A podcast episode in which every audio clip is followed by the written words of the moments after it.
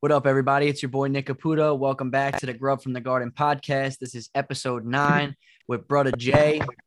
Me and Jay met back on Maui about a year and a half ago, almost two years ago now, which is pretty crazy to think about how that much time has passed. But uh, yeah, yeah, Jay was my homie when I was out there. We exchanged a lot of knowledge between the two of us and had a good time. And we decided to get on here and share some knowledge. Welcome, Jay. Yo, what's up? Thanks for having me, brother. Much love. For sure, bro. Glad to have you on here. So Yes, let's get right into it. We uh we got a lot of topics we want to talk about. Let's get it. You got Anything you want to say just to start off? Anything you want to say about yourself or anything?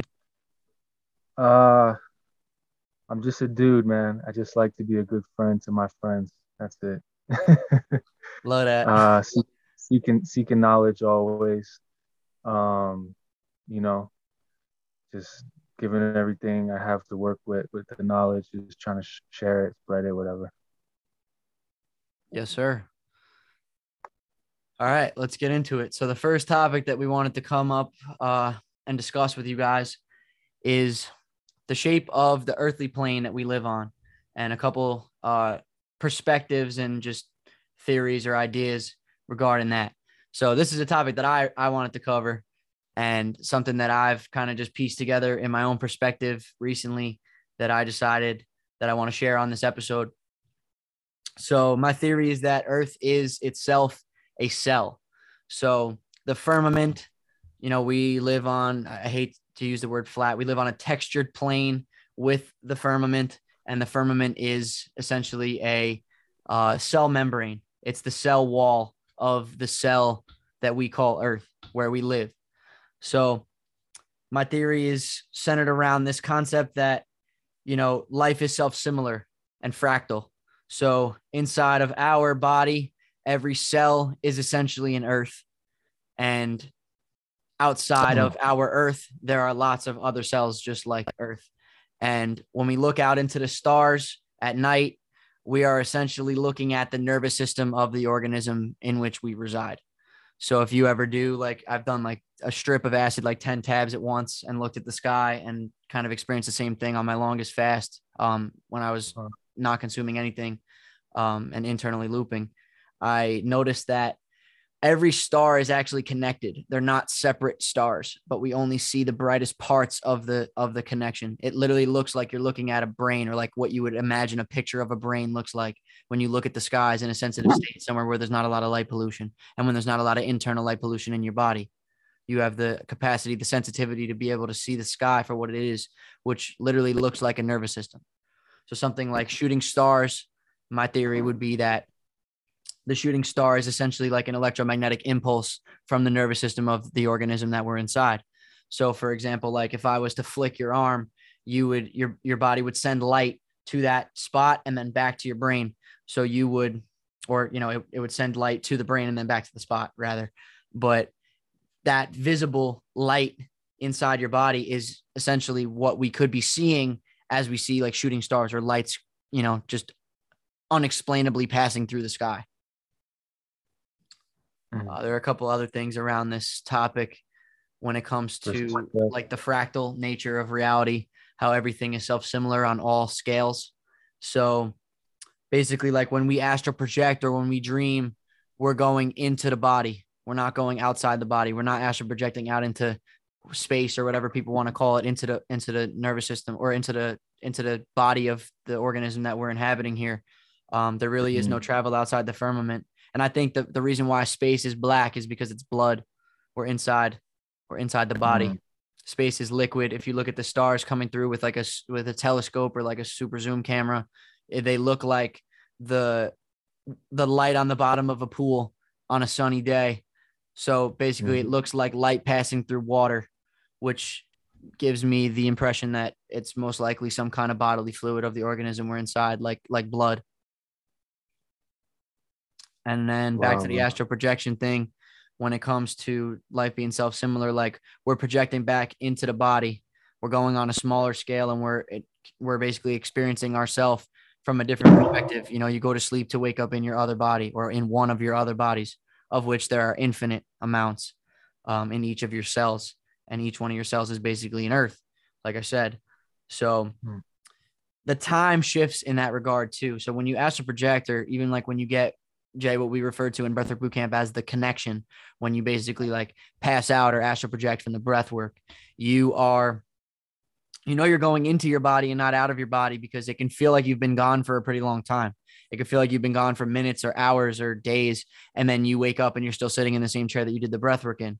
So as you go smaller, time gets essentially faster. So from our bigger perspective, time would seem to be going slower than it would be for ourselves. You know, like the lifespan of a cell could be a day. And for us, that's nothing. But for the grand scheme of things, for that cell, that was like a whole nature of existence, the whole time that a world existed for millions and millions and infinite organisms inside that cell. So as we go to the macro, we would assume that time goes slower than it does here. And our entire existence is essentially a minute or a day for, you know, the the macroorganism in which we live. So that's pretty much the full gist of this theory, um, at least like overall. And if there's anything that you would want to add to that, Jay, or anything you would want to comment on with regard to that. Yeah, bro. I mean, totally resonates, man. It's like, or it's like your your audiobook, organic AI. It's like it's like a lot like that message. Um, I've always seen the fractal nature and like uh, the atom in comparison with the universe, how it's supposed to look. You know, with the the spinning elements around the the central the center, we would be the nucleus or the textured earth plane, shit like that. But it could still just be the atoms of the cell. Like it's so fractal, it's so infinite. Um, what what part of the body would you would you assume we reside in of the of the great one? If you That's a good question. exactly. This is something I've been this is something I've been thinking about for a long time. And honestly, I have no idea. But your uh your concept, like the first day that we met when we were camping out on Maui uh in the tent doing shrooms, we uh you discussed the theory. We were talking about Martin Kenny's cosmic egg theory, and then you shared a theory on top of that that you think we live in the eye of something.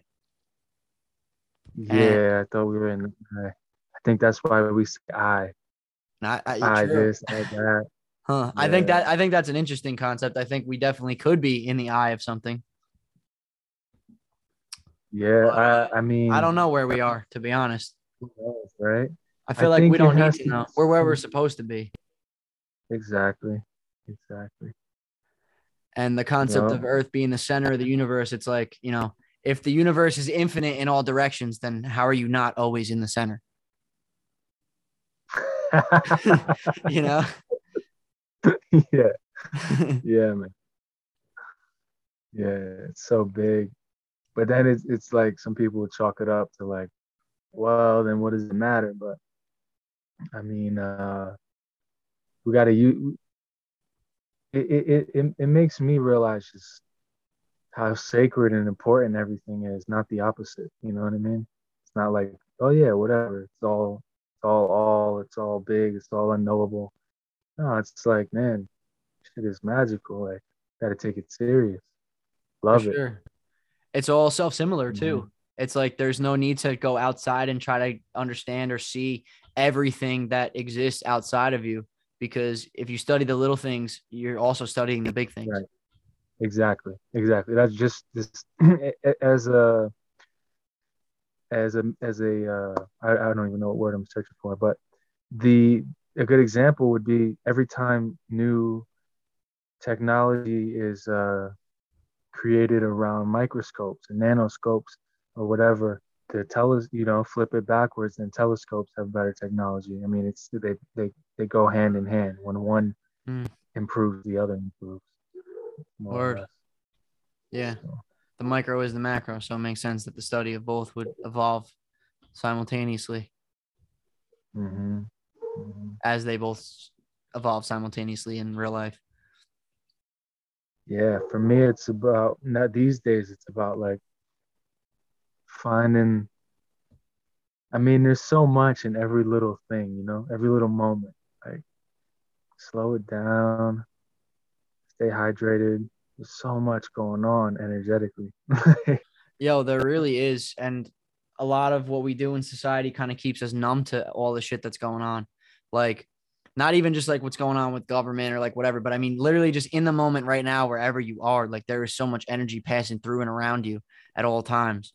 And through Mm. like extended fasting, I really have seen that for myself, where like in these states, like this is really why I don't see myself staying in the breatharian state indefinitely, like for the rest of my life, because you're so sensitive and you realize how much is actually going on in society and how much is just going on in life.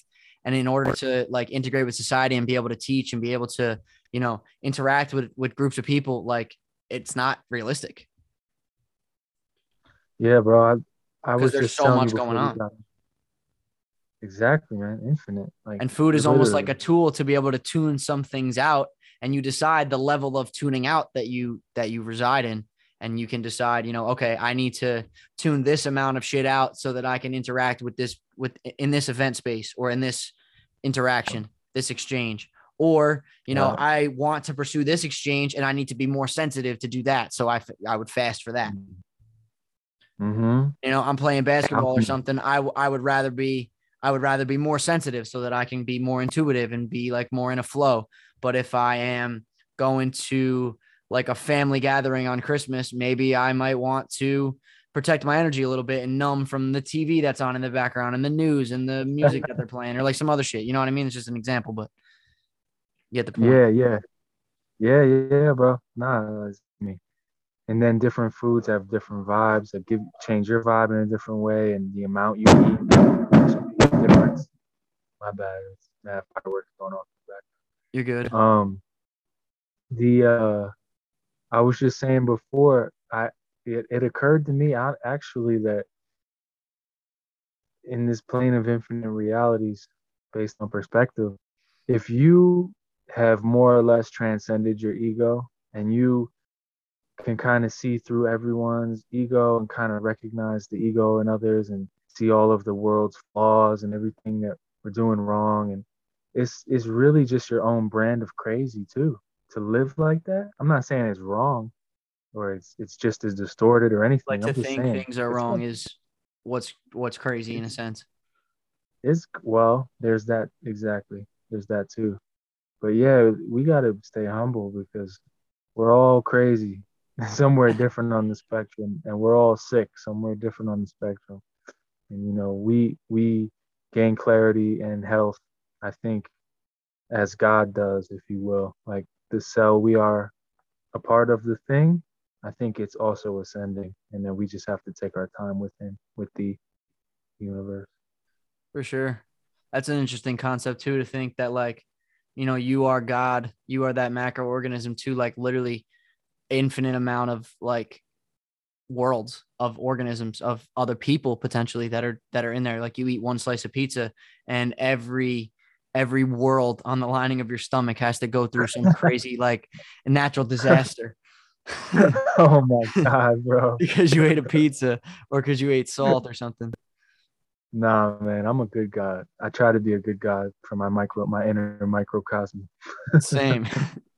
I try to be a loving God, not a hating one. Yeah, it's only right because we we got we've been shown love, you know.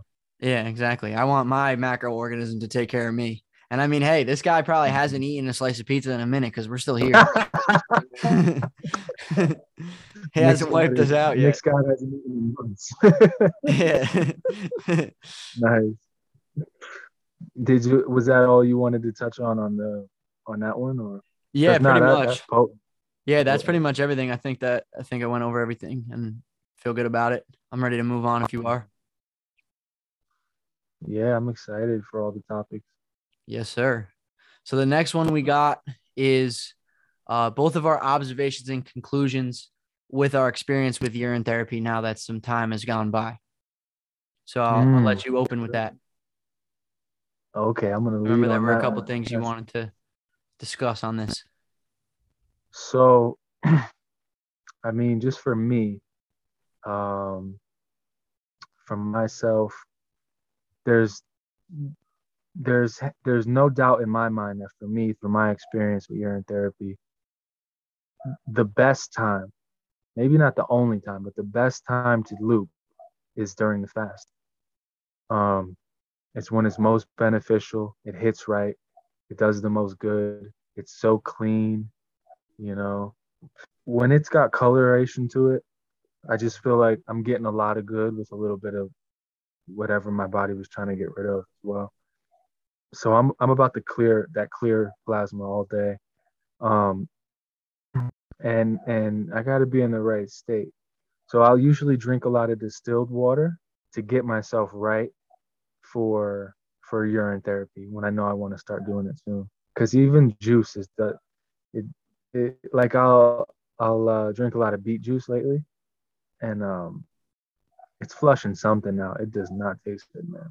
So uh, so yeah, clear. That's just really all it is for me. Fasting and clear and uh, I think it's potent medicine. And when we touch on the Ormus topic and what that means, um, I'll touch back on that. Word. yeah, I wouldn't disagree with you. Um, I definitely prefer it when it's clear, and honestly, most of the time mine is clear. So for for most right. of my urine therapy career, it's been completely clear every single time for days and years in a row. Uh, recently, mm-hmm.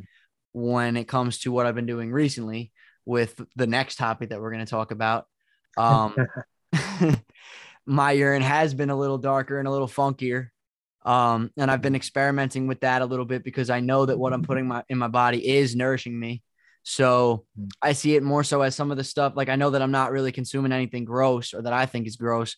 So as it's coming out, sometimes when it's a little gnarly, um, I'll drink it anyway for the concept of that it is um like excess where it's like, okay, I ate, I, I maybe overdid one of the good things that I was doing.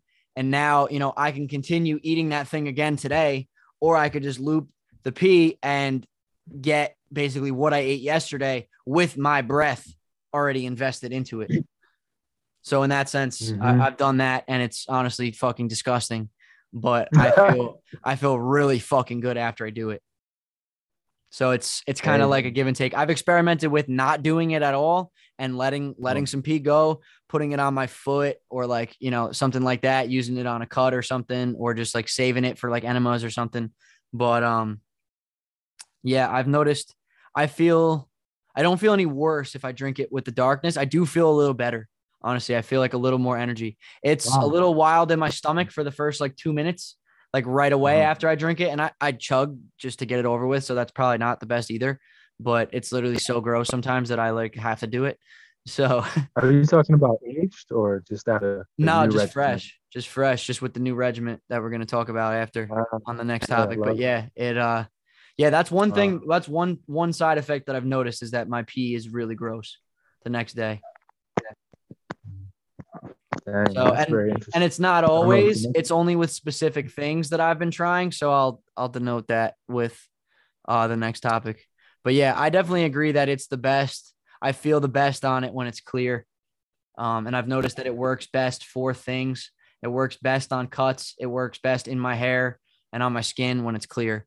I really think for yeah, those, I do want to make it clear that you can still consume it. It'll never really fuck you up consuming it when it's dark but I'm definitely not going to advocate against drinking a lot of water or drinking like coconut water or juice until it get or even just eating a watermelon or something until it gets clear and then drinking it.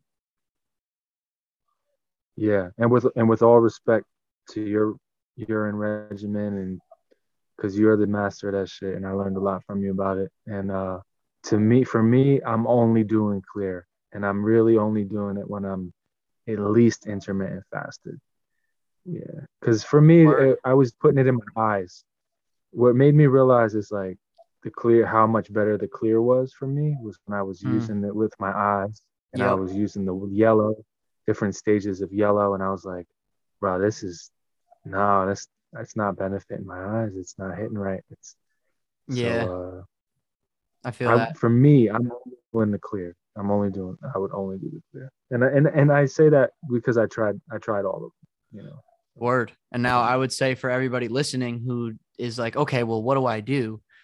Try it on your own and see what works for yeah, you. Exactly. You know, trial. I'm a huge advocate for trial and error. I'm not going to tell you that the way that I go about doing things is the only way to go about doing things. And Jay, I respect you for drawing your own conclusions from your own experience and coming on here and sharing them because it's the point of you know what works for you if you really only prefer to do it when it's clear then do it when it's clear you know it's people think that there has to be like a right or wrong way to do everything and there is no wrong way to do anything yeah we're all working so whatever works for you just analyze your body everything that you do do it with presence and see and observe the feelings and sensations and thoughts that come through your body and see what's up mm-hmm. science empirical evidence trial and error fuck around and find out scientific method.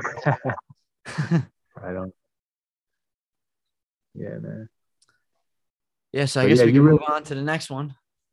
Yeah, yeah. But yo, you really um I knew about urine therapy. I tried it a few times, but uh you you really uh, brought that to my awareness to as a real healing modality. And, and then from there I just learned so much more reading, going down different avenues with it and so like you really sparked that for me, man. You, you get that credit in my life. Thanks, man. Appreciate that, bro. Yeah, it, it definitely tied a lot of strings for me too, connected a lot of dots for me as far as my understanding of topics like breatharianism and the possibility of it and how everything in nature recycles its own waters and how nothing is really waste. Similar, even like we could talk about this with your breathing. Let's say you hold on an inhale, right? You breathe in oxygen, O2, and you normally attach carbon to it because you attach life force carbon to everything that you touch. So normally you would breathe out CO2. Now, when you hold your breath, the CO2 that you would otherwise breathe out is now rising. The CO2 levels in your blood are rising. So your blood is becoming more acidic, which is why when you hold your breath, you start to get a panicky feeling. Now, the body is so brilliant in the sense that it will literally create chemical reactions in order to turn waste back into food for you. So as you hold your breath, and this is how guys can train to hold their breath. I think the record is like 16 minutes or something, holding like on a single breath hold. So, but what the body does is it converts that CO2 to carbonic acid, which I want to say is H2CO3, and then it'll convert that or it'll dissociate that into uh, sodium bicarbonate, which is baking soda, which is alkaline. So basically, it turns it turns the acidic product of breathing back into fuel. So you kind of get like a second wind. You know, when you feel that almost pass outy connection feeling, if you stick with it and you hold and you clench the bandhas, your body will actually allow those chemical reactions to occur in your blood and will turn the acid back into alkalinity and allow you to have like a second wind. So I feel like urine therapy is similar to that in the sense that nothing is waste. And if you give the body what it was going to release, it can easily turn it back into food. Yeah, man. and it's just a process of training thing, your body to do so. Yeah, the main thing that came to me from the UP was it's like, fuck, we really are as self sustainable as I hoped we were. You know what I mean? Yeah, it's super, yeah. It's super empowering. It's really empowering, man. Absolutely yeah, I mean, for me to do three weeks on just urine and then doing that until I stopped peeing and literally feeling what it was like for my body to loop internally, like for the mm. urine to literally get absorbed from my bladder right back into my blood without me even having to pee it out and drink it was pretty insane. Like I really felt like I could not eat or drink anything forever. And really, the only reason why I broke it was because I was so sensitive and all the noises and everything. Like, I just wanted to go outside and interact with people during the day again with a level of sensitivity yeah. that allowed me to do so. But like there was no hunger, there was no thirst. There was no it's, desire it's to lonely. sleep. It's lonely at the top. it is, yo, for real. There was uh Dr. Morris, I think it was, was saying how he was in uh lived in a national park for like six months, I think he said. Found an orange tree and was living off oranges for six months. Wow. And uh, I hope I'm getting this all correct, but he said I think what he said was, I had to make a decision at that point to never be able to relate to anyone ever again, or or leave the forest. You know what I mean? So, uh, yep, I feel that's that. always stuck with me. That story, yeah. When I when I did my long term with the urine, I didn't. I don't think I broke through to the uh, internal absorption like you was, but I stopped. I pretty much stopped peeing and uh, it was coming out the rear. And mm. uh, I think it's just my body needed that at that point, like really clean, like flushing yeah. stuff out years and years ago. So, so yeah, the, the body's smart, man. It'll, it'll do what you need. Yeah, exactly. And I, I mean, part of this process is trusting that the body knows what to do. The body knows so much more than the mind could ever fathom. It knows exactly what to do. So, Right. right. yeah, it's really just a matter of trusting it and letting it do its thing and staying the fuck out of its way. hmm Trust. Yeah, especially when it comes to reversing diseases and stuff. I mean, for us, it's easy. It's a lot easier because we're not really going through anything super serious or life threatening that you know is instilling fear in us. But more so, like for people who are actually trying to actively reverse disease, it's you have to trust the body, and sometimes it's taking a leap of faith. Even though doctors are in your ear and everybody's in your ear telling you to do this, do mm-hmm. that, you got to do this, you need this, you need that. It's really like, yo, the body's trying to do it already. Just like let it do it. Yeah, exactly. It's about getting out of its way. You're right. Yep. Yeah, like most of my job as a disease reversal specialist is to convince people not to do shit. I love that that title, bro. I love that. They can't I even prefer, come I actually, you I prefer ease restoration specialist Ooh. Rather than disease reversal. It's more positive, but sometimes Yeah. people don't know what I'm talking about. The first, the the disease one could be like a, a subtitle for the first one. yeah, ex- yeah, exactly. Or I'll put in parentheses: ease restoration, parentheses, disease reversal. right, right. That's dope, man. I like that. Yeah, I mean, we're You're reversing dis-ease, so we're just restoring ease, Mm-hmm. bringing ease back to the human experience. God bless it. Yes, sir. I'm ready. I'm ready. Uh, I forget what the next one was, but I it was the. So the next one What is else? my ve- is my new you a vegan? protocol. Or, I am a. are you I'm- vegan? Or, I'm currently a fruit darian.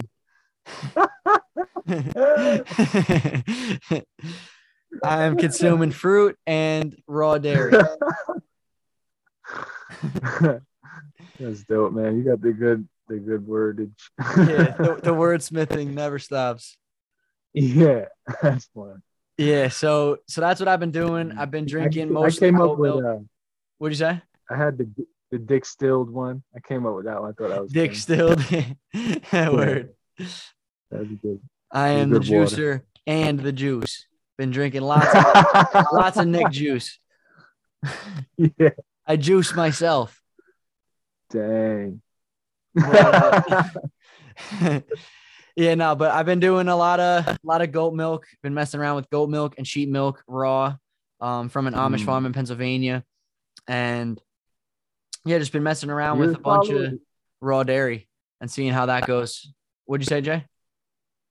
Are your are your uh your your followers really uh, up to date with your journey on that? No, this pretty much is me making them up to date. Nice. So this nice, is me nice. kind of like being at the point now where I feel like I can draw mild conclusions of what's going on because it's been a couple weeks now. So I might as well share something and see how the progress is going, or or let them see how the progress is going rather. But uh, yeah, it's uh, hmm.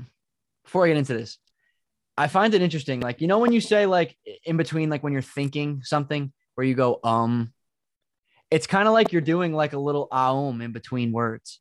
Yeah, it's almost like- yeah, yeah. like you like set a frequency for your body to like recall what you were about to say Yeah, I thought that before too. it's like Oh, kind of dope like, the oh, body is the body is super intelligent and when you're at a loss for words it'll just do like an um so that your body can like get into that state and like recall what you were going to say it's pretty profound actually and it's Yeah. something that we denote as like a bad thing like when you're saying um between thoughts or between words or you're about to say something and you say um a lot it's really just like all right you're taking seconds in between words to allow your body to reset the way that it needs to Mm-hmm. ground So back interesting. in a little. Yeah, so I've recently been not really worrying too much about saying um between words, and sometimes when I feel the urge to do it, I do it extra. Let's uh yo, tell us about the Amish the Amish folks with the uh we got sheep, goat, and uh no cow though, huh? yeah, I haven't been doing cow. I don't. I'm not really a big fan, just because like the genetic modification. So I guess we could talk about that a little bit. Uh, the reason why most conventional dairy is terrible for you, other than the pasteurization, which is terrible in general. Same thing would apply to juice. It's pretty illegal. It's act- it's really illegal to sell raw milk, which is head turning to me in the beginning, and kind of similar to how there's a lot of laws centered around pasteurizing juice as well. So pretty much a lot of these a lot of these pure living distilled liquids are not allowed to be sold legally without pasteurization, without the denaturing of them, which I find interesting. But with the cows versus the goats or cows specific breeds of cows versus other breeds of cows, you're dealing with the A1 or A2 beta casein proteins. So when you pretty much like the new cows are completely ge- genetically modified to the point where the proteins that they make are actually mutated. So the main mutation is in the beta casein protein in the milk. And this is not a good thing for us, where I guess I'll just break down all of it. So beta casein protein is a chain of amino acids. All proteins are just chains of amino acids. The, the word protein is a, it's a name for a combination and functions of amino acids, of chains of amino acids, which are just combinations and functions of carbon, hydrogen, nitrogen, and oxygen, with the exception of two that have one atom of sulfur per molecule. So, beta casein protein is a chain of amino acids, 229 amino acids long. Now, the only difference in the mutation between A1 and A2 beta casein proteins is the 67th amino acid, which in the original cows, in the older breeds of cows, in the goats, in the sheep, they are A2 beta casein proteins. That 40 or 67th amino acid is proline. Now, with the genetic mutation of the new cows from the genetic modification of factory farming, now it, it's histidine. Now, the only difference between the proline and the histidine in these chains of amino acids is that the proline binds to an opioid peptide known as BMC7. Now, BMC7 has been um, repeatedly linked with diseases like type 1 diabetes, schizophrenia, uh, lots of other like gastrointestinal diseases, lots of stuff associated with BMC 17. And it's an opioid peptide. So basically, what it does is it targets your brain's opioid receptors the same way that heroin does. And this is why conventional dairy is so addictive. This is why we know cheese as heroin, as a drug. So this is why it's so hard for people to kick cheese and to get off milk when they're consuming pasteurized um, conventional dairy. It's all A1 beta casein proteins. So this histidine doesn't bind to the BMC7 in these animals. So you see an excess of it in their GI tract, in their milk, in their blood, and in people that consume those things. So with the A2 beta casein proteins in the goats or in newer uh, or older rather uh, breeds of cows, which I just don't trust. So I stick to the goat and the sheep. You'll find the A2 beta casein proteins, which binds to the BMC7 so that you don't actually ever experience the results of BMC7 excess in your body. So for some people who have consumed, and this is a theory, I'm working with uh, a client with type 1 diabetes, and I'm theorizing now that the A2 beta casein protein with that proline can be the key to binding to that BMC7, which may have caused the type 1 diabetes in the first place back in the day. So that's just something that we're working with. And it could be the key to getting to that last point and making that last stride and getting to the finish line as far as that reversal goes. And that would be the first um, 100% complete type 1 diabetes reversal of my career, which is very exciting. And that person has has really grinded and really put in the work and done lo- loads of fasting and all of the trial and error with me to figure this thing out and we're right at the home stretch now so this is i think the missing piece that we've needed for a long time now for me uh a main reason why i'm consuming it now that's why i think that the goat milk or the sheep milk is a better alternative to cows. And then, I mean, if you look at the pasteurization, you look at the Maillard effect. So applying heat to anything uh, with sugar. So like the lactose in milk is lactose is literally just the sugar that's in dairy. So whenever you heat up sugars, you you result in the the Maillard reaction, which creates end products that are also opioid targeting compounds that are super addictive and lead the body to die early in many different ways. They manifest disease in many different ways, but mostly they just dehydrate the body. So, conventional dairy, when it comes to consuming either pasteurized milk or pasteurized cheese or any of these things, or cooked animals, you're dealing with the A1 beta casein protein, which is already addictive because of the BMC7. And then you're also dealing with the, the products of the Maillard reaction, which are also addictive like opioids. So you're dealing with like a double shot of opioids every time you eat dairy. And you're also dealing with denatured nutrients. Like they're not really even nutritious anymore because everything that was in it is is denatured. All, all of the minerals are now inorganic because they've been heated. The life force is gone. Wow, man. That's some yes. deep science on that. For sure. Uh, would you fuck are you fucking with the um the goat like raw goat cheese by any chance? yeah, like I, yeah. I've been you? I've been pretty much just trying everything as far as this goes. Um, like aged stuff. I've been doing goat milk kefir, so like fermented goat milk. Um, I did goat sour cream, so like the cream from the milk fermented. Um, just trying everything really. Even drank a couple raw eggs. It's uh yeah, just trying everything just to see what's up with it. And certain things I like better than other things. And I'm looking forward to speaking more on my experience with everything in more detail when I've had more time to actually experience it all and, and speak on it. But uh, for me, the main reason that I am even pursuing this and going into the raw dairy scene is one, I like to, I've never been presented with the concept of raw dairy being different from pasteurized dairy and that it was actually like a thing. So that was something that I was more or less ignorant to, and a couple people put me on to the ideas. So I decided to kind of dive in and th- like open my mind up at least to the concepts before I can speak on it and tell people not to do it like it's bad. Um, and then my concept of urine therapy kind of made it make sense because breast milk of an animal is, is it, it is a blood derivative fluid similar to the urine. And when a baby is first born, like a, at least in humans, a mother's breast milk is almost identical to her urine when the baby's first born. So that hmm. makes it seem to me like it's serious medicine. And then additionally, you know, a goat that was never vaccinated, never took antibiotics, grew up living in grass outside and roaming around and doing whatever it wants.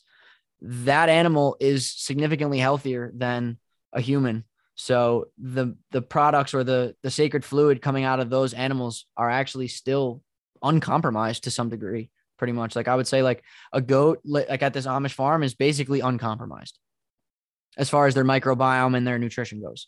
So for me, the reason why I'm pursuing this is because I had a microbiome imbalance because I never got breastfed and I took a shitload of antibiotics as a kid.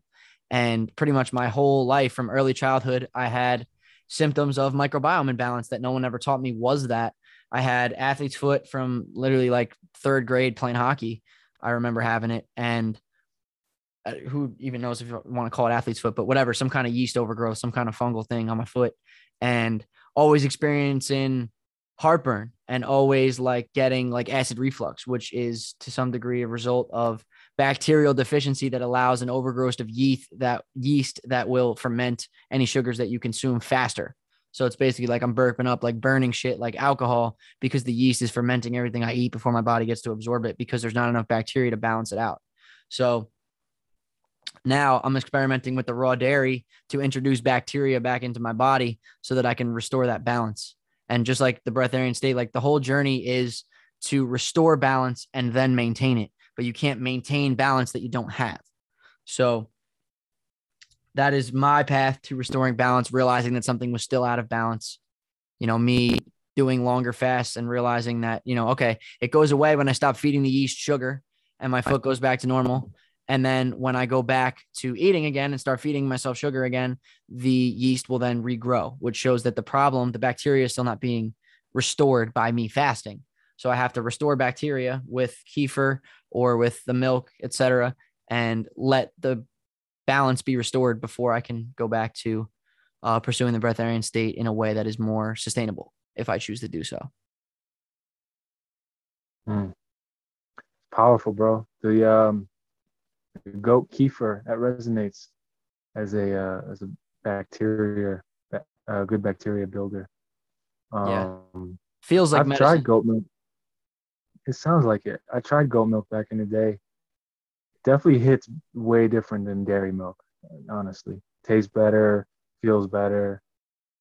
Um, but yeah, it just doesn't call to me at the moment. And there's no goats around, but I've always said I'd like goats on my property when I get my piece of land. Um, they're just super intelligent. You know, I vibe with goats. yeah, word. And I wouldn't necessarily Yeah. recommend this to everybody. Again, my path doesn't have to be your path. This is just what I'm experimenting with in my process of trial and error to see what works for me because I've tried a lot of other things. I tried basically everything in the plant food space, coconut water, kefir, and all that type of shit, and didn't really get the results I was looking for, didn't really get the balance restoration that I was looking for.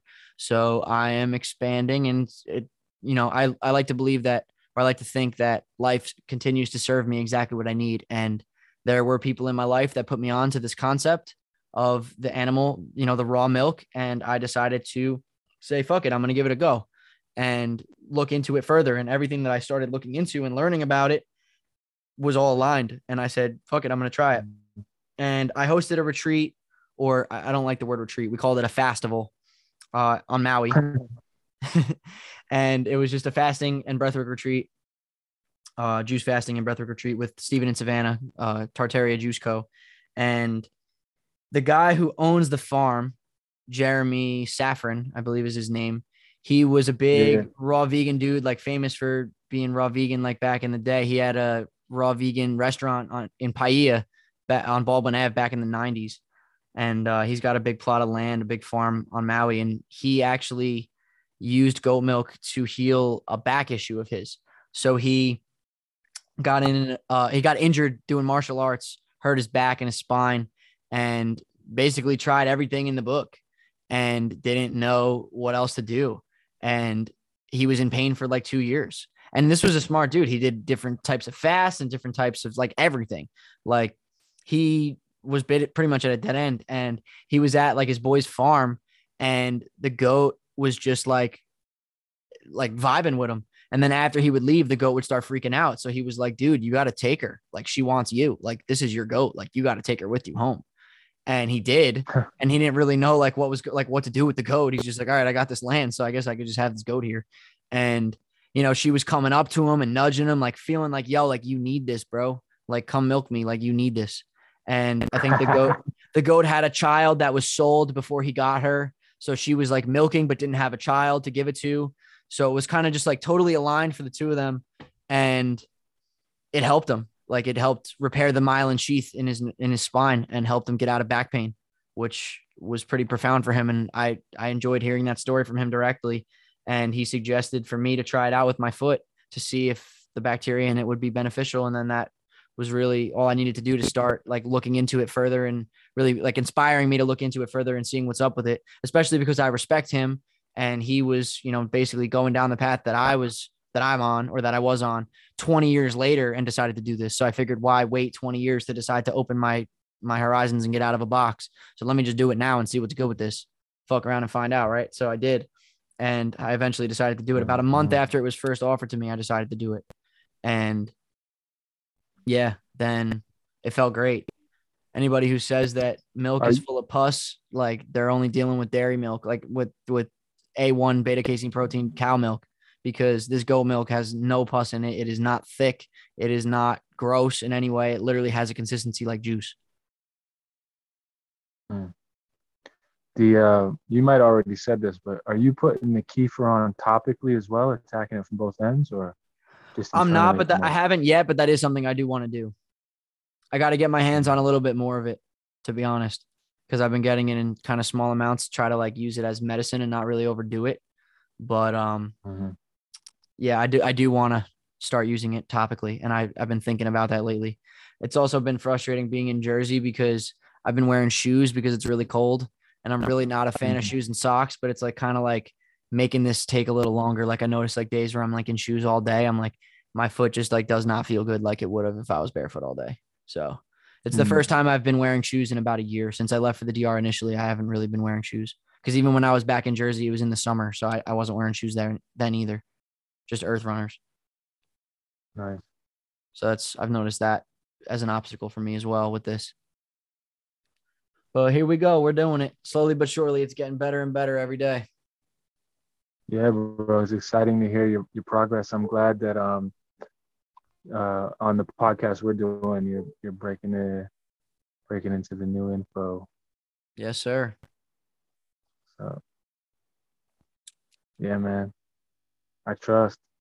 Uh, though I did send you a picture when I first heard about this, just to mess with you. With the, uh, I've been making oat milk, so I, I made a little picture said oat now goat. yeah, I remember that. I remember that. I used to be a big fan of the oat milk, but now you know I, I went know, from I went from oat to goat. Yeah, respect, bro. And it feels better, honestly, bro. it feels way better. Like, don't get me wrong, my tongue loves oat milk. Oat milk with some dates in the Vitamix, yeah. like that shit is fire. But yeah, I mean, now it's at the point where my body doesn't like my stomach doesn't like it. You know what I mean? Like my body, my organs didn't like it back in the day. It used to give me stomach ache, especially when I was fasting. Like oat milk was my fasting cheat meal, and it would feel I would mm. feel terrible after I drank it.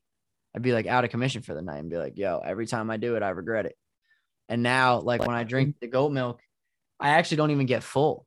Like after I drink like a, a decent amount of goat milk, if I drink like a 32 ouncer of goat milk, I can't even suck in and do the Uddiyana Bandha. After I drink goat milk, I still can.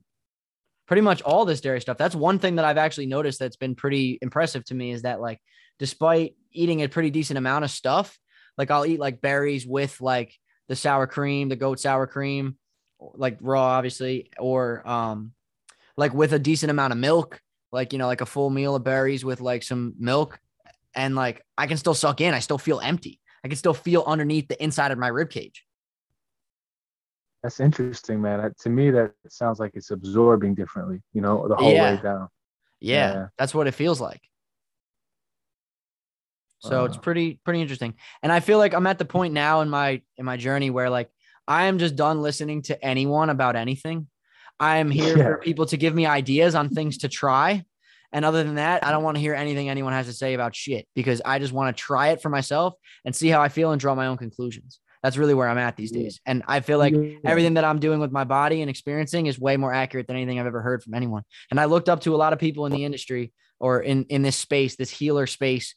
And there are so many things that I now disagree with people on. It's it's pretty interesting to see mm-hmm. the evolution of my perspective um, and how much a lot of people that think they really have it down and they really figured out everything don't really have everything figured out. Yeah, man, for sure. and how people kind of idolize and look up to and almost worship people that are giving out fragmented messages. Yeah, bro, for sure, man. Because nobody knows better than you about you, or at least can. No one can know better about how to do your you know your alchemy than you exactly and i mean even when i work with clients it's not like i'm telling every client the same thing i'm not there's no set program like everything i do with everyone when i do consultations or when i do like working one-on-one with people it's all customized because i have to know what you've been eating what you've been doing how things respond with your body and like we go through a process of trial and error with every client every tri- every client i basically guide them through a process of trial and error of their own I say, hey, mm-hmm. try this out. Let me know how you feel. Analyze your body, do it with presence. Let me know how you feel after you do it and get back to me. And then we'll try something else. Or if this is good, we'll keep going with this. That's pretty much what I do with every client. I mean, there are some things that I pretty much have dialed down now, like things like cancer, mm-hmm. etc. I mean, some of the, the diseases I've worked with more that are pretty straightforward.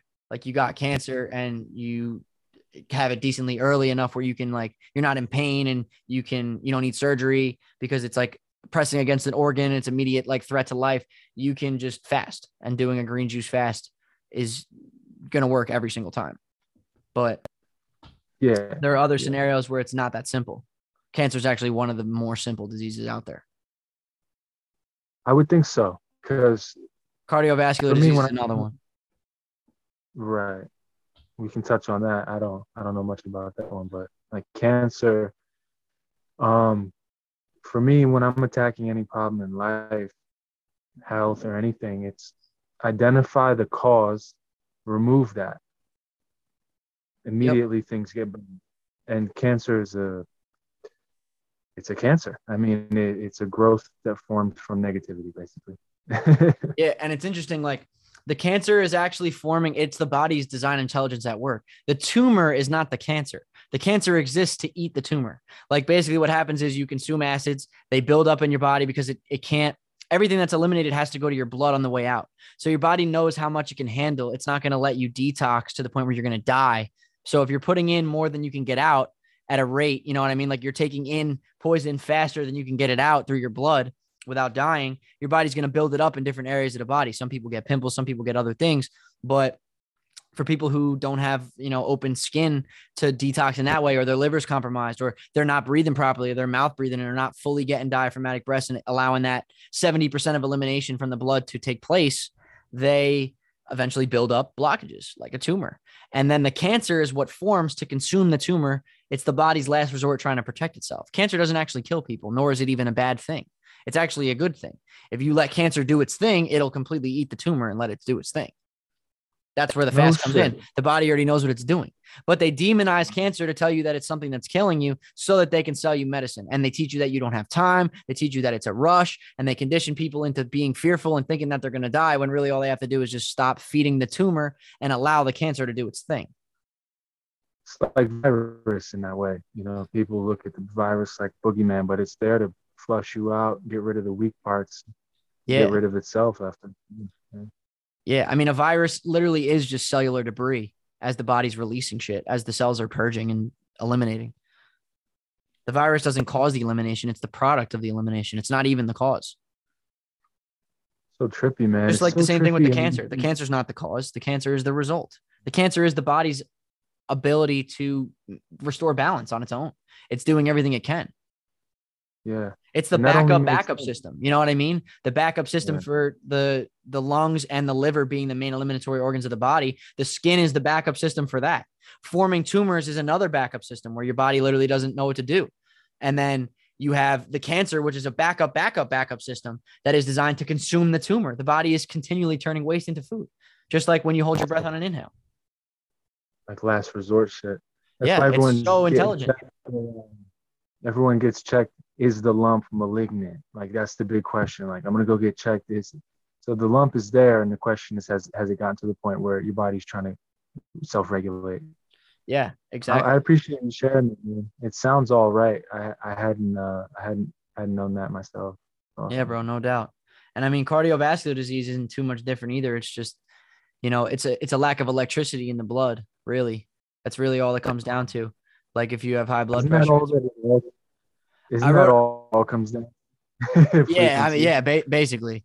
But uh, yeah, I mean, I wrote a whole book about cardiovascular disease and cancer. Honestly, there's cancer is dehydration, and there's heart disease is dehydration. Cancer is dehydration is free, and heart disease dehydration is only five bucks. So anybody who wants to cop those, they're uh, available at my online store. Uh, link in my bio on Instagram, and you can just check everything out at thecaputomethod.com, and all the links are in there.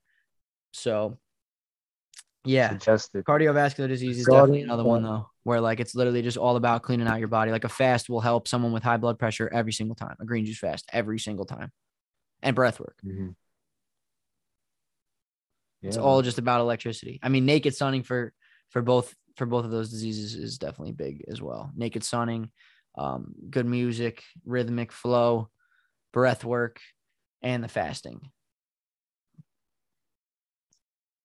Yeah, so, bro. yeah. Absolutely. You want to move on to the uh, next topic, or you got more to say? So, no, no, I was just gonna carry on. But what's uh, what's the um, what's the next topic?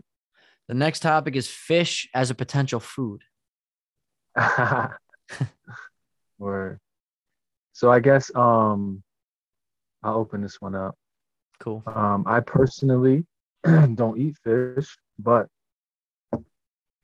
uh, Nick's goat milk experiments kind of uh, inspired me to just bring it up anyway.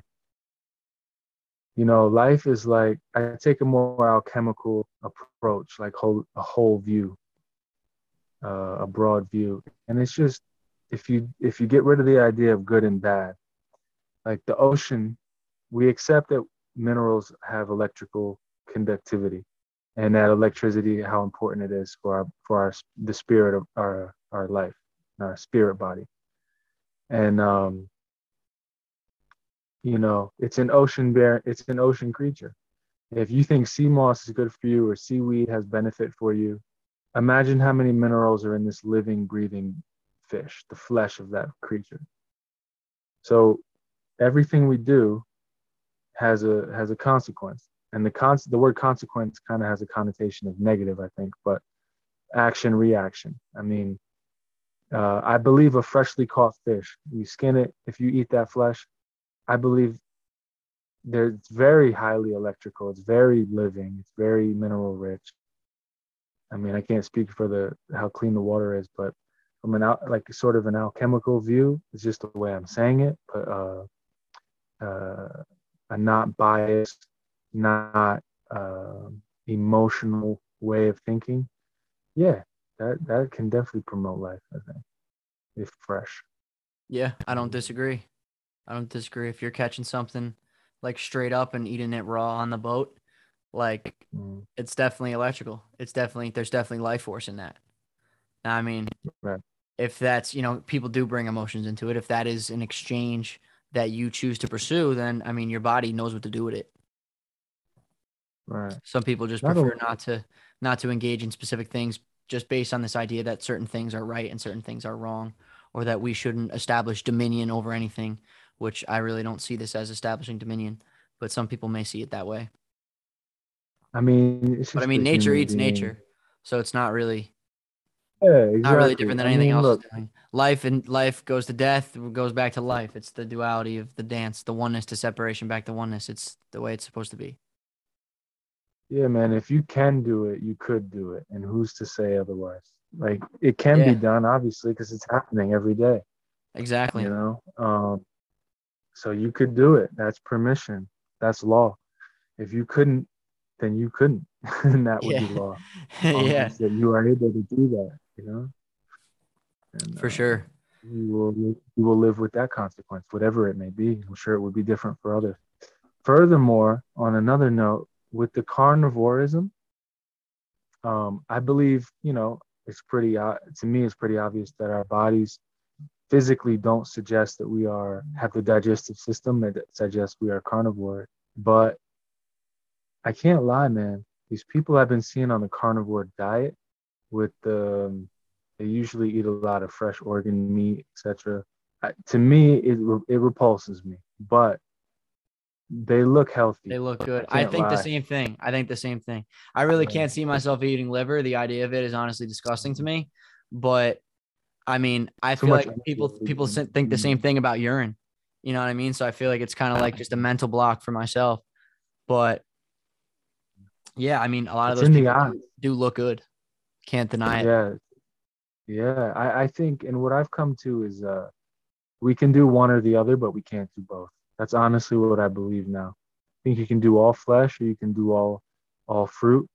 Um, or all veg or whatever. But if you start mixing the two, I think is where the complications happen, especially starch, high starch. Yeah, definitely don't want to be mixing starch with the animals uh, or right. with the fruits, really. But I follow this one right. dude on Instagram who I've been following him for maybe like two or three weeks now. He's a carnivore. He he he calls it the carnivore-ish diet, where he does um he he does the meat and the organs, but then he also does fruit and honey and he's really just about only things that like occur in nature. He lives in Costa Rica and he does I forget what his name is. It's Paul something. He um yeah, he just is all about like natural foods and is against vegetables, which honestly I always was in alignment with. I never really was a big vegetable kind of guy, only really juicing stuff and only with uh, specific stuff like dandelion and watercress and celery. But uh, a big thing so, with the vegetables is the oxalates or the oxalic acid. What are we calling, what are we calling vegetables though? Because most of the time when I hear vegetable, technically it's either a fruit or an herb. I'm referring to leaves, leaves and roots. Uh, so that would be like I would call carrots, sweet potatoes, um, like kale, spinach, broccoli, Brussels sprouts, that type of shit. Right on, right on. Because I, I would consider like an alfalfa, an arugula, lettuce. I consider that herbs chlorophyll cleans the blood. To me, that's a medicine. It's an herb. Yeah. The, any know, low oxalate, any low oxalate vegetable uh, like leafy greens in like a tea or in a juice, I'm all for that. But I don't really recommend eating them, especially the ones that are high in oxalates, like kale. You know what's interesting? What's interesting about that is I uh, I was reading this book on um, juicing. You know those old school juicers, like before the shit was cool. Like uh, people thought they were quacks. And he was saying that it's only once you cook the food, where most people believe you have to cook it to remove the oxalates, he said in the case of greens that cooking it is what makes it harmful, and that when he juices it, it's he's totally in the clear. And he, and he was a doctor. He had some science behind it. I didn't read the whole book, some articles, but I thought that was interesting. Never heard that perspective, and uh, I know green juice hits right, even no matter what I put in the juice. Oh, for sure. For sure. I just don't fuck with kale and spinach. Those are really the only two that I avoid at all cost. I fuck with dandelion the most, or I'll do cucumber celery. Mm. Yeah, and, and watercress if I could find it good. Um, it, it grows in areas of Jersey, so if I could get some local shit, usually I'll do that. But most of the time, it's just dandelion because it grows fucking everywhere. And then, um, honestly, there's some pretty good herbs that you can just find here, like in Nutley, like up at uh, like where my family lives. There's I could just find yellow dock around, like in in the parks and shit, yeah. and like there's like red clover growing. So I'll I'll take that stuff and make tea with it. That's great, man. Are, yeah, for real. Good. It's good stuff, and it's like, like, right out of the ground. It's like fresh. It's so good. I like uh my favorite juices are uh the cannabis leaves. And uh mm. I've never had that. I've still yet to have that. Oh bro. Oof. To me it's the best green there is. Hmm. Um, Interesting. It hits so nice. And uh Moringa, if I can find it, just because they, you know, studies show it's the highest in uh, in chlorophyll, other than uh, certain algae and whatnot. Interesting. So I, I try to try to go for those. Yeah. So either way, like the vegetables for me, like never really harmonized unless it was green juice. Obviously, like I'm a huge advocate for green juice. I fucking love green juice. I've helped a lot of people do some pretty profound things with green juice. Um, but I yeah. never recommended kale or spinach for the oxalates, for the oxalic acid. Uh, what's the word? Like component of them or amount of oxalic acid in them. Because what it does is it binds to like other minerals. So it, it binds to magnesium and it binds to calcium so that you can't absorb those nutrients because it's basically binding to them and stealing them and then you shit it out. So it's like you're eating waste. You're investing energy into this food that you actually can't even really assimilate, assimilate because of the, the high compounds of oxalic acid. Mm-hmm. Yeah, I mean, ideally, tea tea is the way to fast if you really want to go deep. Definitely, I, mean, that's ketosis. I don't even dig water fasting. I, I, don't, I don't either. I don't care if it's I don't if either. it's structured, if it's distilled, whatever. Like, no need to shut it down. Like, go dry, go herbs, or or go pee. Water. Yeah, or, or, obviously, yeah, great one. Exactly. Go pee. If you're gonna do water, do urine. Sure. Yeah, exactly. Do your own water. Yeah. You are the water, water and the distiller. yeah. That dick still. And a dick I think with the water, when you just drink the water on a fast, you're giving yourself enough to not shut down, but still you kind of somehow you go stagnant. I think it, it just I think it creates stagnant and uh, stagnation in the, uh, the metabolism. You just kind of go on hiatus. With yeah, and you're getting stripped of things. You're getting stripped of bacteria yeah. and shit. Like think about it this way: for people who think that water doesn't sh- like strip you of minerals, whether it's distilled or anything else, spring water, it's the same shit. You're consuming this water, and you're letting go of pee. So you're let you're taking in water with essentially no nutrition other than the water itself, and then you're letting go of the water after you've structured it, nourished it with breath, and now it comes out with DMT and dopamine and enzymes and you know, different like amino acids and proteins and 102 minerals and stem cells. All this shit is being released. So it's like, did the water nourish you or did you nourish the water? You're just investing breath into water that you're letting go. You're just diluting your blood and then bleeding. Mm-hmm. So I'm yeah, not I mean, really yeah, a big fan of water fasting. It dilutes you. I mean, that's what water does. yeah, and I mean, there's you can die from drinking too much water. It happens I mean, not all the time, but it happens to people where, you know, like athletes will like drink so much water, like two, three gallons in a day, and they can literally die mm. because their blood is so diluted. I mean, I like water. I like water. I, I put the little citrus juice in it. I, if you're doing water, infuse it. At least send it into your body. I am not going to recommend against lemon or lime water or cucumber water. Cucumber water slaps. Yeah. I like a little mint water even. Like blend up just Ooh. a little bit of mint and some pure water and throw it in a half gallon with the rest. I mean, that's just it's nice, man. What's that movie with Will Ferrell where he goes to the office and they have to talk to the guy? And every time he's in there, the assistant brings the cucumber water and he's like obsessed with it. He's like, Can I get can I get some of that cucumber water? He's like, "Cucum- cucumber complements the water in such a fashion. it's him, yeah, yeah. That him and Mark Wahlberg, I think. I forget what the movie is. The other guys. The other guys. That's it. yeah, okay. When they're cops. I've seen it. Shit is fucking hysterical, but I remember seeing that and being like, you know, cucumber water. I'm gonna give that a go. That shit is fire. Oh yeah, that's right. That's nice. Yeah. yeah. Yeah, man. I I think it hits different in the body. Your body sends it different places, does different things with it at that point. Hmm. Yeah, at least like you're introducing some level of life force to the water. It's not 100% dead. There's something living floating in there, nourishing everything around it. Yeah, your body's like, yo, I gotta get the, the nutrition from that. Yeah, because it has an aura. You know what I mean? Every living thing has an aura, an electromagnetic magnetic field around it. Like you're nourishing the air around you at all times. Like everything within like 30 feet of you or 50 feet of you is being nourished by the fact that you literally exist around it. Are you saying? Wait, are you saying you think our aura is that large? Yeah. Really? hmm Uh, Well, wow. I've been presented with the concept of that. And I I would love I that. can see it. I think we are that powerful. I think I we think the can heart be, is that electrical. sure. I think we can be. Yeah, for sure. I wouldn't say that everybody is. Did we uh did we touch on all the points you wanted to on that topic? We kind of Um, went off it. With the fish, I mean, there's one other thing that I wanted to mention that kind of ties into the next topic when it comes to the salts in the ocean water, where like the fish, the fish that breathe in the water into their gills, they are converting the salt, the inorganic salts in the water into organic salts or into organic minerals. So they're carrying out iontrophoresis through breathing with their gills, which I find to be pretty interesting. Similar to the way that the plants turn inorganic minerals in the soil through the process of iron iontrophoresis for then us to eat in their fruits. So I feel like it's it's not very different. Mm, And I mean, fish eat fish. So yeah. I don't know why I said yeah, but yeah. yeah.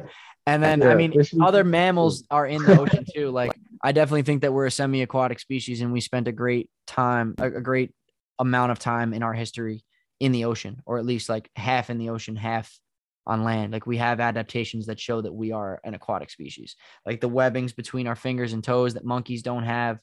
Like the darkest Mm. of dark-skinned humans having little to no body hair, which is basically like the origin of our species is the darkest pigment of skin. The highest hue of humans um, they have little to no body hair at all. And I our ability for our skin to adjust when we get in the water, your hands get pruny so that you can grip rocks and grip the water better to swim faster. Uh, certain there's just lots of things like the way that we feel when we go in the ocean. At least me personally, like when I'm at the beach and spending a lot of time surfing, and I'm in the ocean every day. The way that I feel is just unmatched compared to when I'm not around the ocean. It's like literally night and day. So there's something to be said about the ocean water. I mean, it is full of piss. So that's something to consider as well. But you know, every fish is peeing and shitting in that water. So it's there's nourishment in there. Everything comes out of an organism more nourished than it went in. So that's something to consider as well. But that being said, there The- there probably is something something valuable in the in the salt water, in the minerals that are in the soil, uh, in the in the water. And I do think that I, I've been thinking this, you know, if plants can convert inorganic minerals to organic minerals and fish can do it, why can't we do it? We probably can do it. I think we do Oh, it with our skin. I don't think we do it with our intestines. I think we do it with the skin. Okay, okay, because I was gonna ask you when we get on the next topic about. You know, Yeah, I think we do it with the hair and with the skin. So the way that your skin and hair absorb it, it's almost like a filter. Like you can, you know, you'll notice that when you go into the water, the ocean, and you let yourself air dry, that everything that's in the water that your body didn't want is still left on the surface of your skin. Like your body filtered it. It took in what it wanted and it let go of everything else, like the salt on your skin. But like a if you do, if you don't oh. shower and you leave the salt on your skin, over time your body actually will absorb all of it. Interesting. like I, you know, since not showering, you know, living in on Maui and going to Oahu and not showering at all and surfing pretty much every day, realizing that like my skin was pretty much almost never seemingly salty anymore. hmm Where Yeah, I've was gone like long clean. without showers, and um, dry brushing was my best friend. I love the dry brush. Yeah, because your skin's getting rid of everything you don't need anyway. You just gotta make sure it doesn't get clogged up. Let it get open. Yeah. I will advocate for Yeah. the dry brush until my last breath. feels so good. yeah, It bro. It's literally the best. It's like scratching your back with it. It's like, oh my God, this is so good. I, I've never met anyone who had something bad to say about a dry brush. So if you don't have No, one, no. go get one. And make sure you get the natural bristles though. It makes all the difference. Not the Yeah, get like a bamboo one or something good. Yeah, for sure. Like the bristles I have, I don't know exactly what they are, but I know when I bought the brush, it, it was natural fiber, no plastic, Word. and it it just it's nice. Yeah, so good. So yeah, that leads us into the So next sh- topic: salt and sugar. Salt and sugar. I guess we could start with Man. salt because we already kind of started.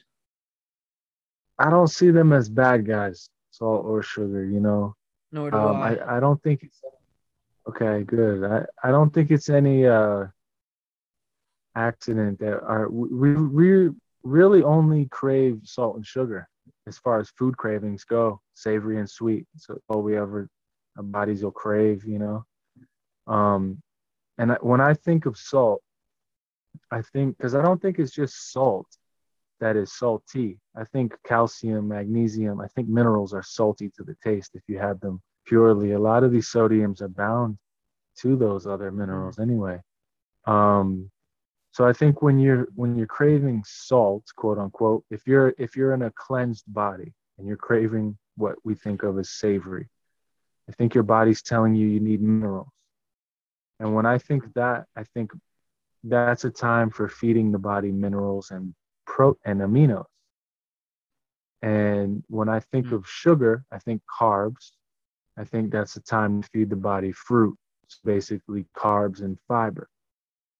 So I, I, I pretty much, when I'm on an eating regimen, I like to eat two times a day, raw and sweet in the day, um, savory, uh, cooked or raw, very specifically done towards the end of the night.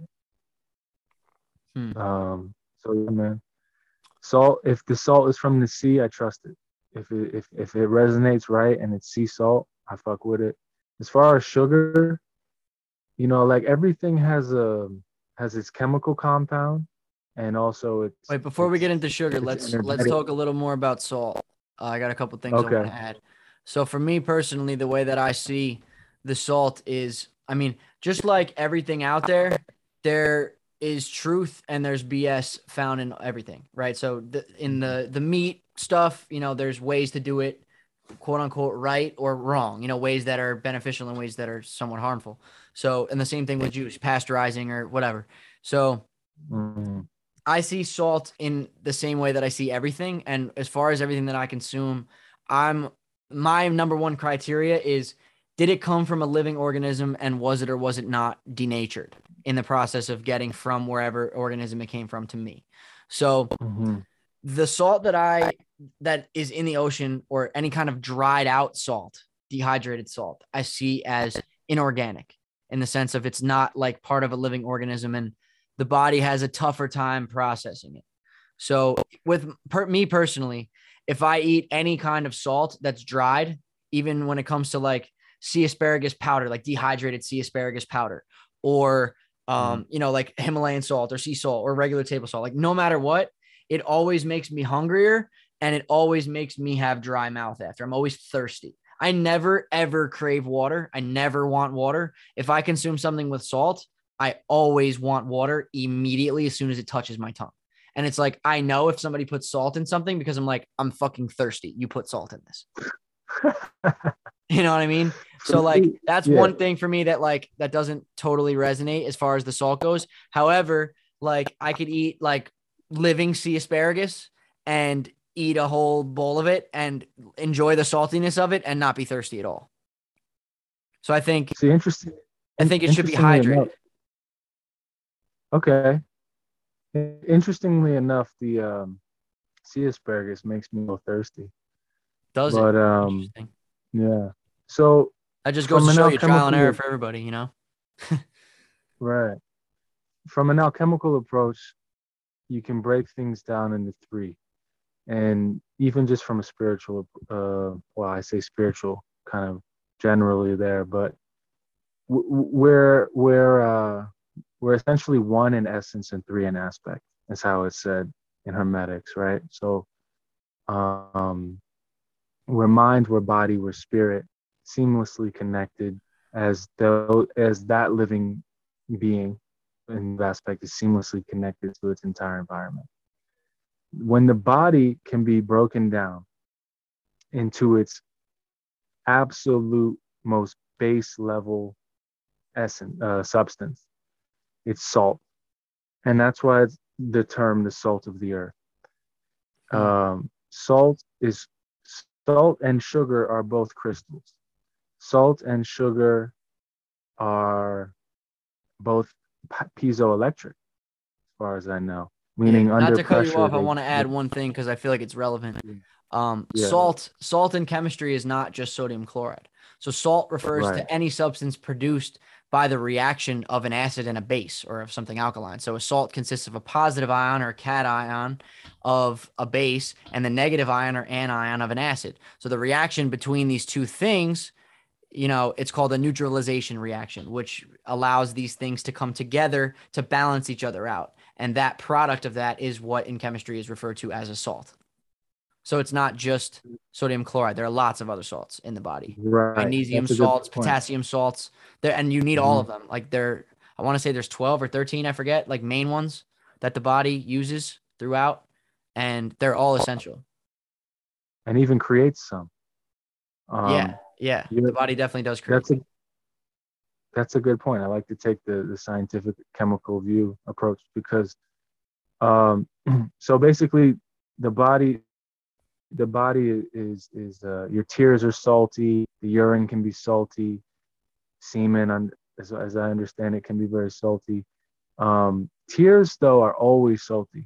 No matter even if I'm off the salt, because I've experimented with it all. Mhm. I've cried, I've felt those emotions, Yeah. and tears were always came across as salty. Um, and I think it's, I just think, yeah, I think it's very interesting. And I believe that the ocean, we, I understand your, your point of view on saying inorganic, but uh, there is, the, the ocean is teeming with life, man. I mean, there's plankton, there is fucking things we can't even understand. There's everything. It's just life in there, you know?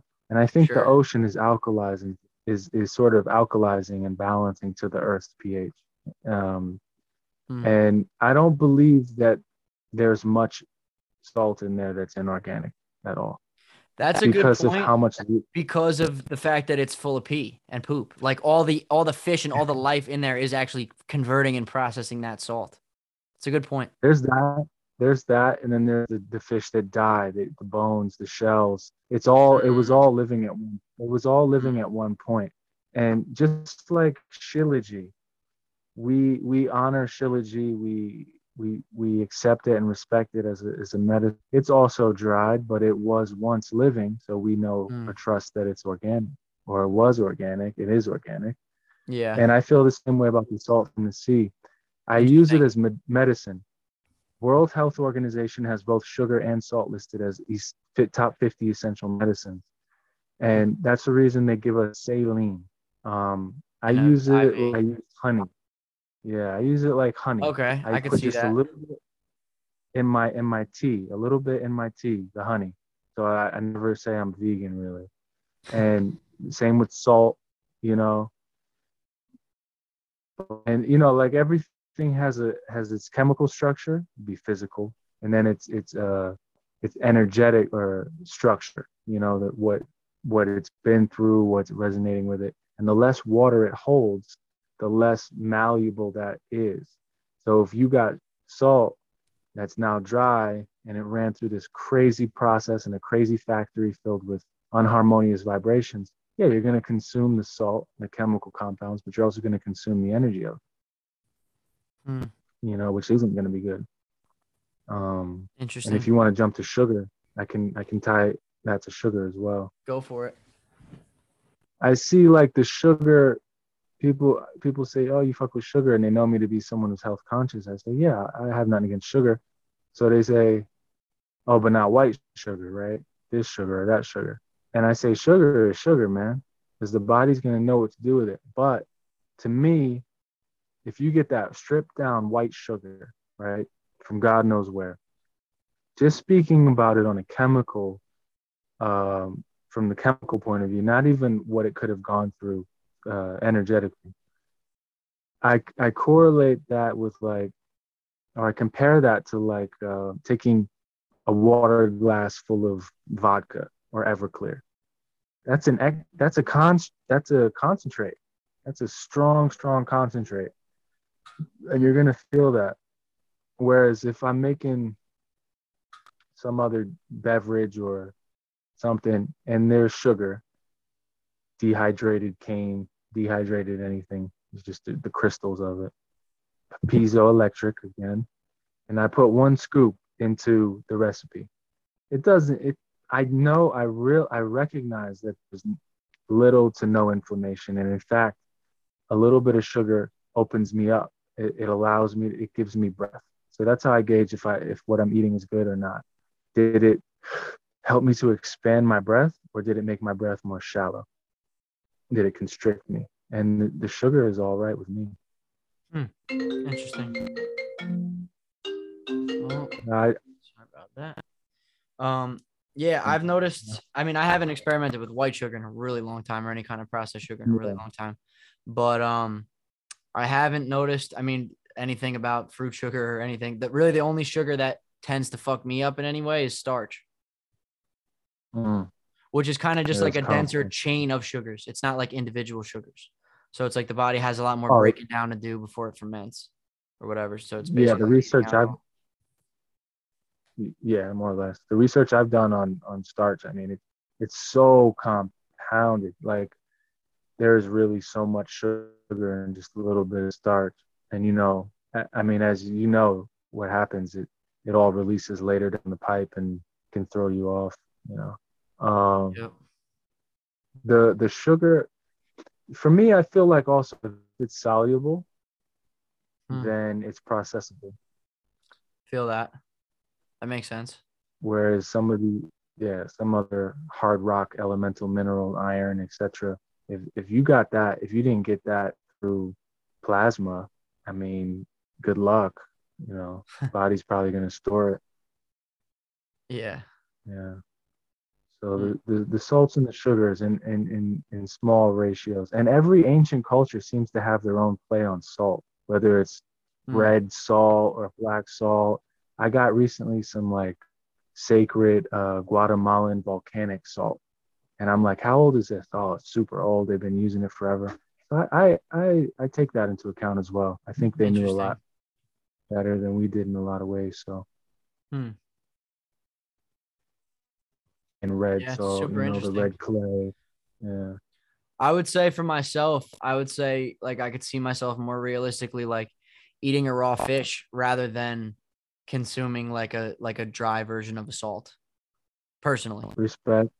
I honestly believe if I if I'm thinking about essentials, because I always I always said that I thought hunting came about as a uh, means of survival, as, as a, a a resort, a last resort. But um, I might I could be wrong, but I think it was a supplementation, a way to supplement for those who didn't live Mm. by the ocean. That would just my be my guess. Hmm. Interesting. So you you're saying like people that lived by the ocean what consumed fish or that they just Or you did- know, just or- being near the or ocean just didn't need it. Yeah, just that's enough. Sea Yeah, breeze, that. swimming. Yeah. As you said, I mean, you feel better, and as I do too, just by the ocean. You Yeah. know, I, I, I, just consider that could be something, you know, higher Yeah. up the mountain. thinking about it too when it comes to like the sea asparagus or whatever it's like you know the sea asparagus is in the ocean so if you're not growing if you're not living near the ocean you're not getting sea asparagus either or it's getting shipped to you which is like kind of throwing you out of whack I, I really try my best not to consume things that aren't grown or aren't originating in the area where i am because i like to be in tune with where i am eating something from somewhere else kind of throws that out of balance So I feel like Yeah. same kind of thing. It's like mm-hmm. if you're not near the ocean, you can't really get the benefits of the ocean fully. I hear that. I even if some shit is like shipped to you. Even if you're eating sea salt in Montana, it's not the same. yeah, no, no, no doubt, no doubt. Um, and then at the same time, all is one. There's always that Um, paradox. yeah, because you know, tr- we evolved to travel further and trade. Trade would be normal with curious human beings searching the earth and traveling. Mm. Here's some of this from where I'm from. Here's some of that. Um, it's a form of connection and communication with different parts of the world. Uh, when I went to Mauna Kea, they sent some uh, water, I guess, from some bit that collects on Mauna Kea in Hawaii, and sent it with someone to bring it to uh, India, to the Himalayas, and mix the waters as a, you know, some they believed it would help them in their journey, which they're still fighting now. Hmm. Um, Ku Kiai Mauna. So the um you know, I don't think there's anything wrong with that. It's like cells in the body, bro. We have to send signals to one another, things like that. I, I, I believe I feel that. I believe every law that we think is applying to us if that's what we're embodying and believing in that moment. So n- Hmm. nobody's really wrong in that sense. Huh. But Yeah. it, to me, it's medicinal. It's medicinal. It's I'm supplementing with sugar and salt here and there. It's okay, and mine's local for what it's worth. Word. I think that's been. And I mean, hey, I respect the trial and error. It's all it's what it's all about, the scientific method. Mhm. and I like I, I I really thoroughly like the concept of trying things that are traditionally demonized in the quote unquote healing healthy people community or space where there are certain things that are just immediately thrown to the side like these things are bad no matter what and experimenting in ways where we can find some sort of benefit to them or finding that perhaps the entire perspective that is you know conceptualized by the mass group of us is not really fully valid. So it's interesting. Like, I like being one who does things that, you know, I thought were bad and seeing some good in them or seeing like what's actually good with them now that I have a new perspective, now that I'm in a new area of my life, a new time. It's always different. And mm-hmm. going back to things that I demonized in the past and finding that they're not actually as bad as I thought they were and that, you know, there's there's life force and there is self to be realized in literally everything. So it's all Yeah. experience regardless. Some things are here to show you what you don't want, and some things are here to show you what you want, but you'll never know until you fuck around and find out. Yeah, man. For me, it's odd that we we who are seeking to heal. I don't know if everyone is on this journey for a spiritual purpose. It's like a lot of people are Mm. focused on so much what they do and don't consume and I mean, it's to me, it's beyond. It's beside the point. It's a small factor in getting to what you're really looking for. Um, Mm. For me, the, this whole journey is about peeling back layers, not adding, adding rules and adding shit. It's about Hmm. forming enough of uh, of of a foundation just to keep walking on, to keep learning, not being getting rigid, but like letting go of shit, like letting go of those old ideas, like let it go so much that you could do anything right now and it'd be okay. Yeah, some of the some of the most brilliant people I've come across in life. Something that like really makes me respect someone thoroughly are the is is someone who continues to learn about everything they've ever done and someone who remembers experiences.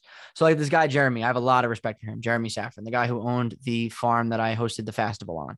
He just he can tell you little details about everything.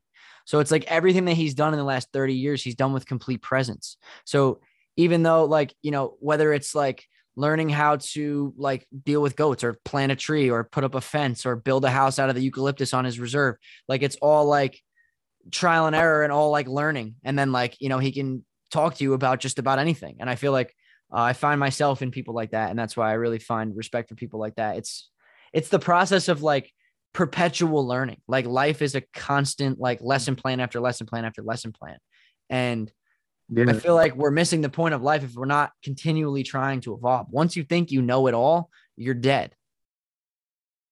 I honestly, at this point in my life, I'm convinced that's our only true purpose to continue sort of some sort of a data collection mission, just knowledge, learning. Yeah, man, learning and growth. It feels so What good else? to learn. Yeah. Malcolm X had a quote that I've always really loved and I remembered, and I'm gonna get it wrong, but it was something along the lines of uh I could uh I could satisfy my my I could what did he say? I could satisfy my life's purpose uh, if I spend the rest of my days uh uh basically getting the answers to his curiosities. I I, Mm. I regret I can't remember it exactly, but he could be satisfied his entire life. What he's saying, just finding the answers to his uh to his mind's questions, and his heart's questions. I resonate, that, man. I feel that. Yeah, I mean, as soon as there's nothing to learn, or as soon as I think there's nothing to learn, I get bored, and then I end up trying something new anyway, or going to a new place. Like I really do love traveling Yeah, because I get yeah, to see the world through different lenses, through different perspectives, in different areas. Like I always learn. I feel like it accelerates my learning so much. Yeah, absolutely. and it was what helped me start like Um, realizing even in school though as a kid like i loved learning new things every time. Like as soon as you as soon as you beat a game you want a new game to beat.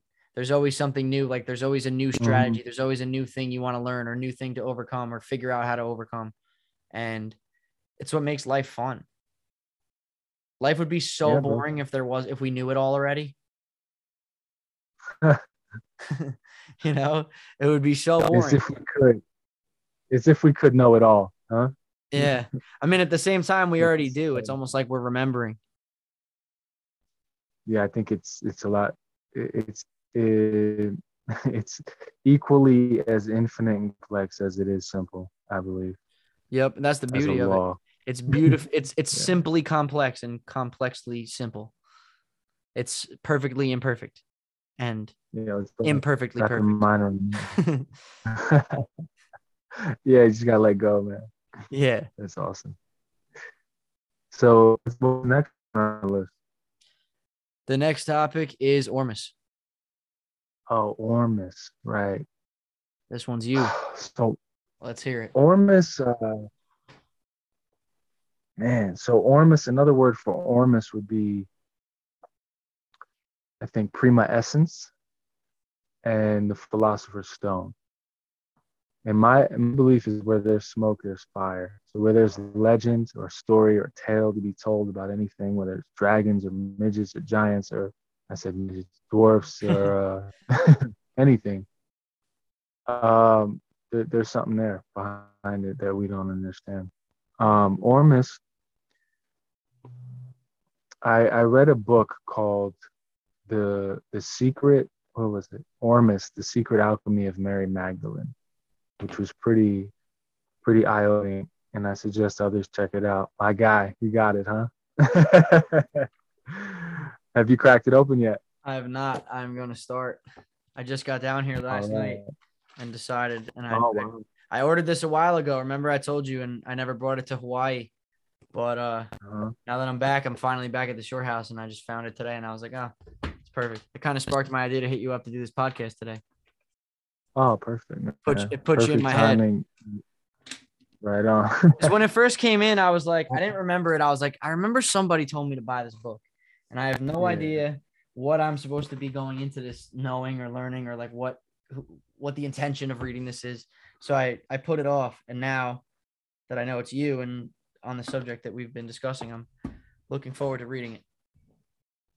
if if I'm being honest, which I I try to always be, uh, I bought a book.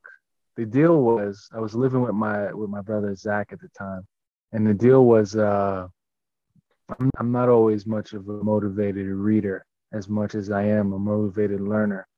Mm-hmm. So uh, the deal was I'll buy the book, and I don't books. You know what I mean? I download free books, but I I bought that book. He said, "You buy the book, I'll read it." Uh.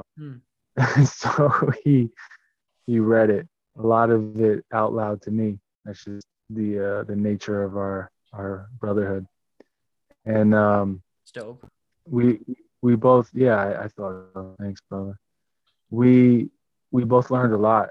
Um, long story short, it's always been said in any text I've read about prima essence or the philosopher's stone is that it's everywhere. That's what's said about it, is that it's all over, especially in the ocean. Um, I don't want to spoil it too much, but I guess I will a bit of it. I, I don't think you'll leave you'll leave the you'll close the last page of the book feeling like you know everything. In fact, it, it actually suggests that you should buy the next volume, and then after that you read that one, buy the next volume. I believe the guy's really onto something, and it's a filtration process of who really, really wants to know all he knows. But we just didn't go to the second book because we felt like we got enough from the first book. Mm. But um, more or less, uh, your body can create this this this uh, element, which is a form of gold. Yeah, I've and heard Ormus takes, also being called monatomic gold. Monoatomic gold, right? Yeah, that's right. That's right. what I've heard. Of so there's different ways synonymous with. Imagine, imagine, um, like rock minerals, elemental minerals, go through photosynthesis through the plant, become plasma. We we can absorb them then, and they benefit us. They boost us.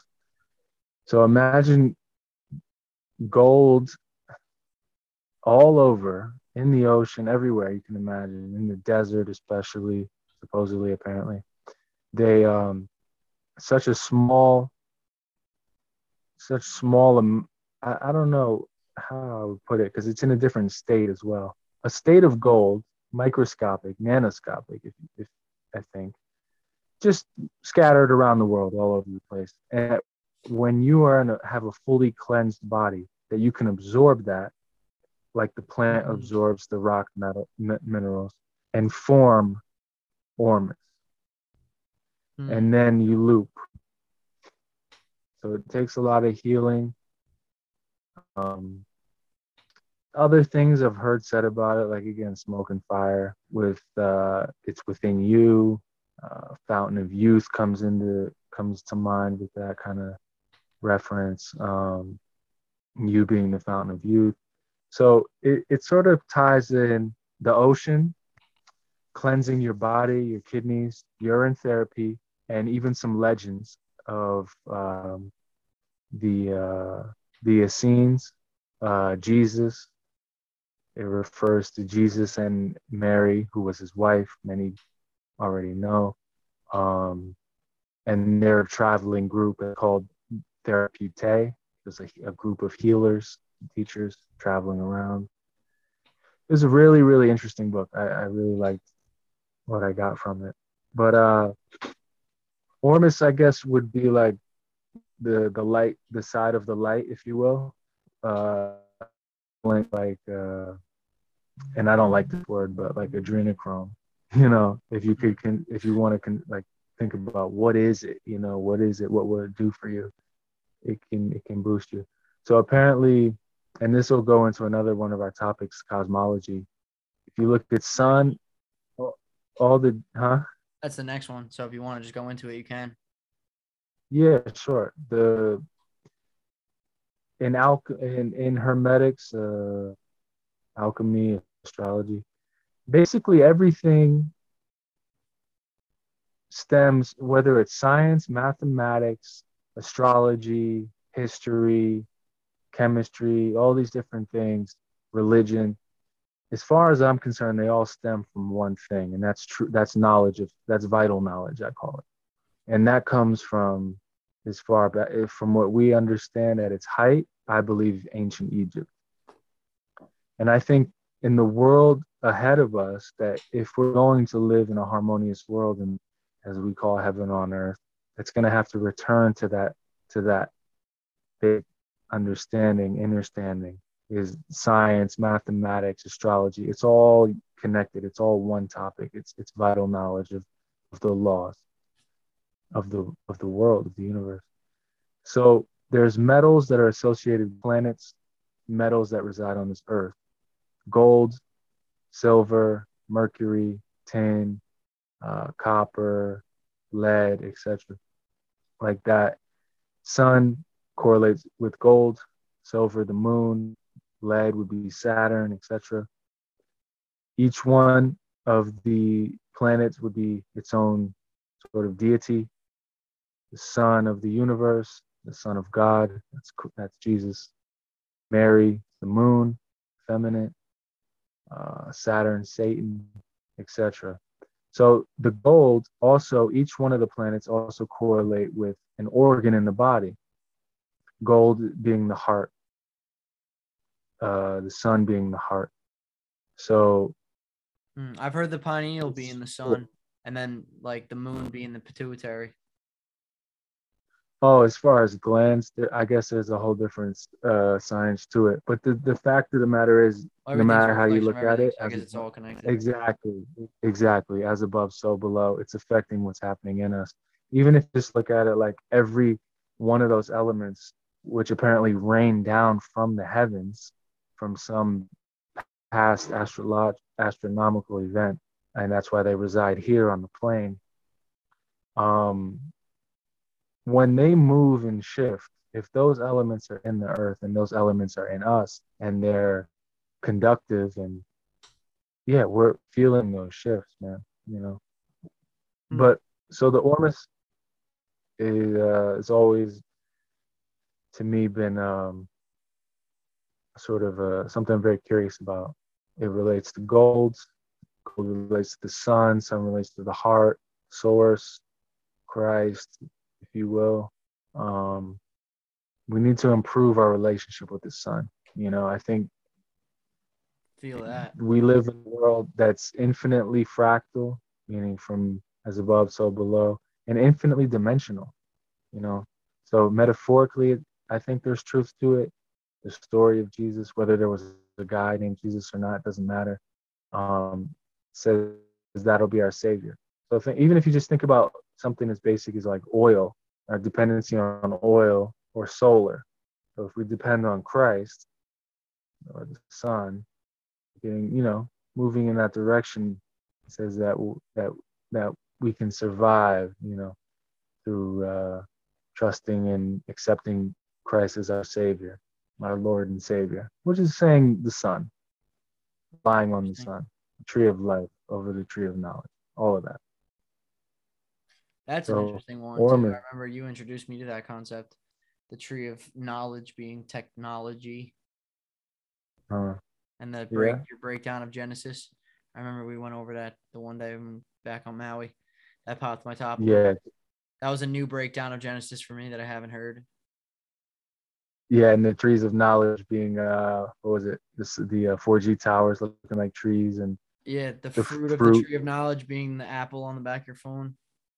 Yeah, the phones, the the tablets. Exactly. Adam took the one bite of the apple and choked on it, which is where you get the Adam's apple, and the Apple logo is the apple with one bite taken out of it. Right, right, and they know that. That's why they did that. Yeah. And um, and and it was also my belief that the um, the uh, the serpent was the the the intestine, the inner intestine. I think that's why the word test is in intestine. Test is in testicles. Yeah, two of our biggest addictions, sex and food. The testers, the inner testers. Mm. Um, wow, I never thought of that. I like that. Makes a lot of sense. Yeah, man. And the uh, also that they, I believe that pretty much blending different uh, legends of like the Sumerian, suppose apparently the they, there's pictures of us being created, you know, by the Anunnaki, aka angel, aka alien, all the same thing. and um, from nine, right from the, from the apes. So if we have 99% DNA in common with apes, which we can pretty much see today, is that 99% of it is similar with 99% of ape DNA.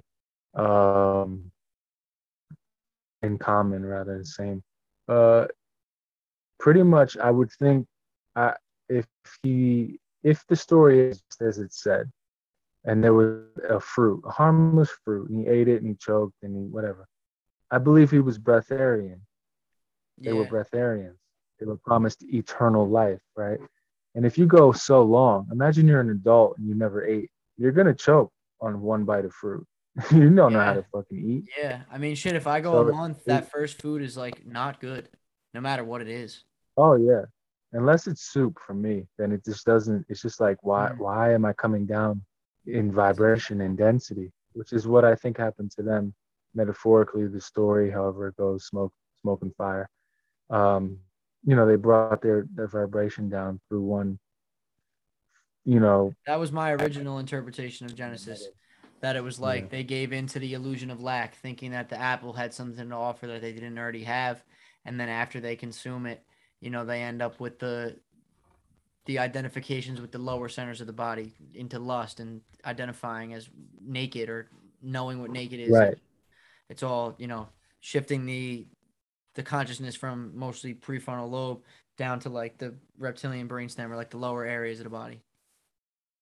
Right, right. Like becoming addicted to the food and then um lowering lower, you know, make becoming more dense, lowering the frequency, all of that, you know. Yeah, and then I've heard you know the snake is the parasite, or you know, there's so many different interpretations of it.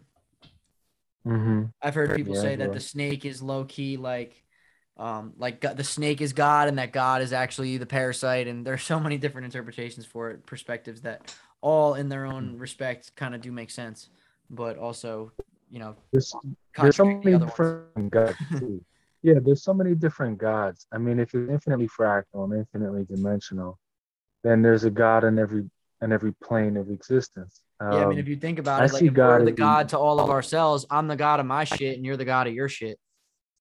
Yeah, exactly. I, and I do see it that way, truly.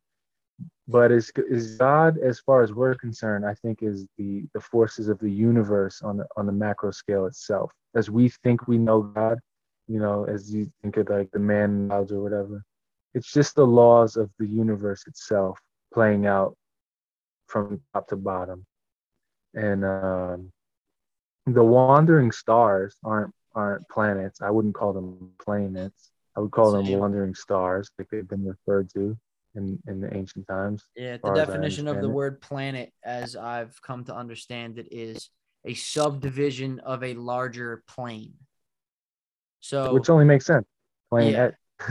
Like our planet is an area of the plane that we call Earth, of which there is more outside of our planet. There are other planets, other areas of this plane. However, the Right. the glowing balls in the sky are not those. and from the naked eye, they look just like stars, but a little brighter. You know. yeah, a little closer inside the firmament. perhaps.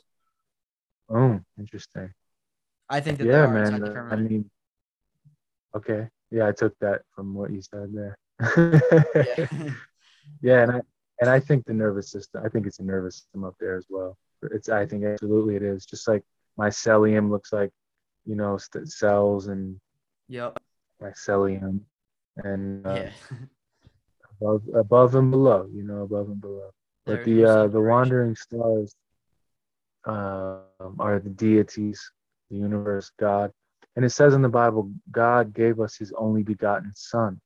So I think that makes us very, very special because if you can imagine that there, if if that part is true metaphorically, that God gave us His only begotten Son, that there is no other luminary as powerful as the sun in the entire planets or the entire universe of these planes um that makes us very very special. That makes this place very special very significant. Mhm.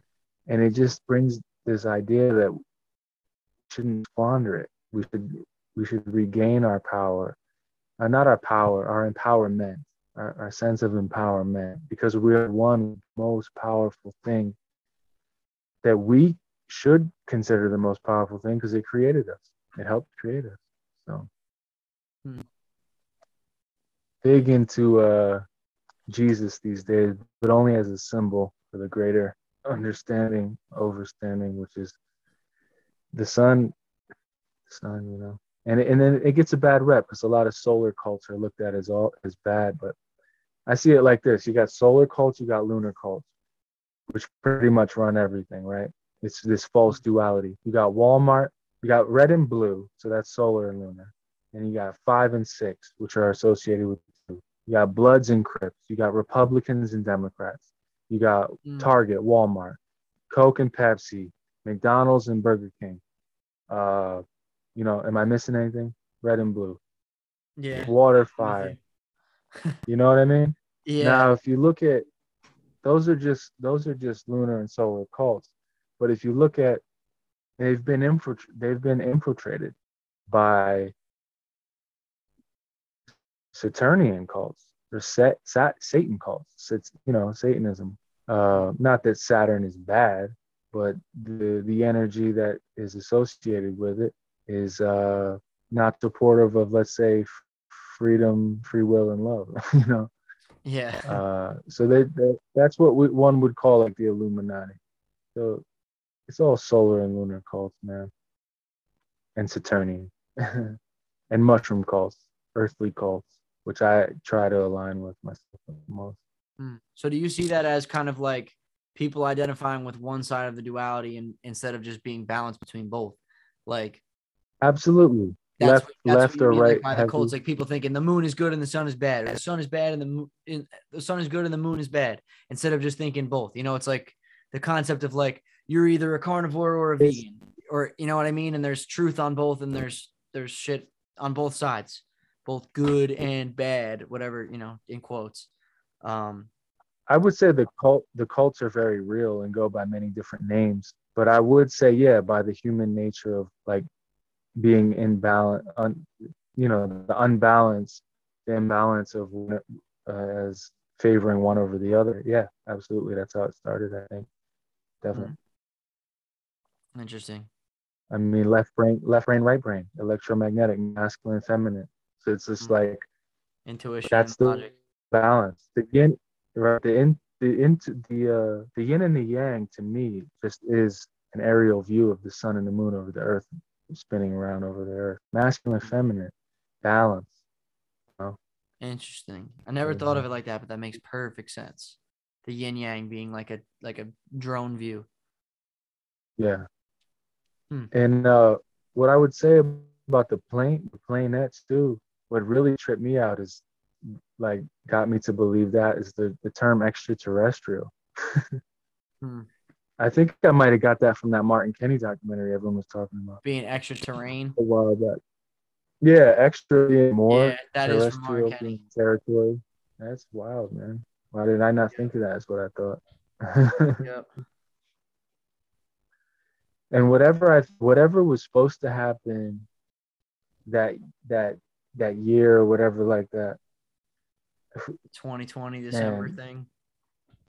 Yeah, who knows? Like it's still it was still a lot, I think, in that documentary. Just tied a lot of things together. Yeah, for sure. I mean, yeah, I mean, even regardless of that prediction thing, whatever, um, the information from Martin Kenny's cosmic egg theory definitely made me think about a lot of things differently and helped me kind of, you know, put together my own thought process about everything. And I mean, there's mm. no, there's no perspective, there's no healer out there whose philosophy I 100% align with. And there is no historical theory that I 100% align with.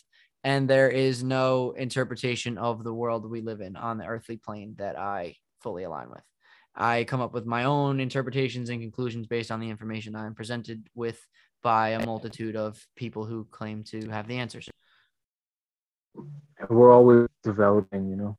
We're always yep, developing. Exactly. So there's always, you know, everything there's things that resonate and things that don't in everything. So i choose to be open-minded and consume everything informationally that i can and use what i need and let go of what i don't. Same thing the body does whenever you eat something.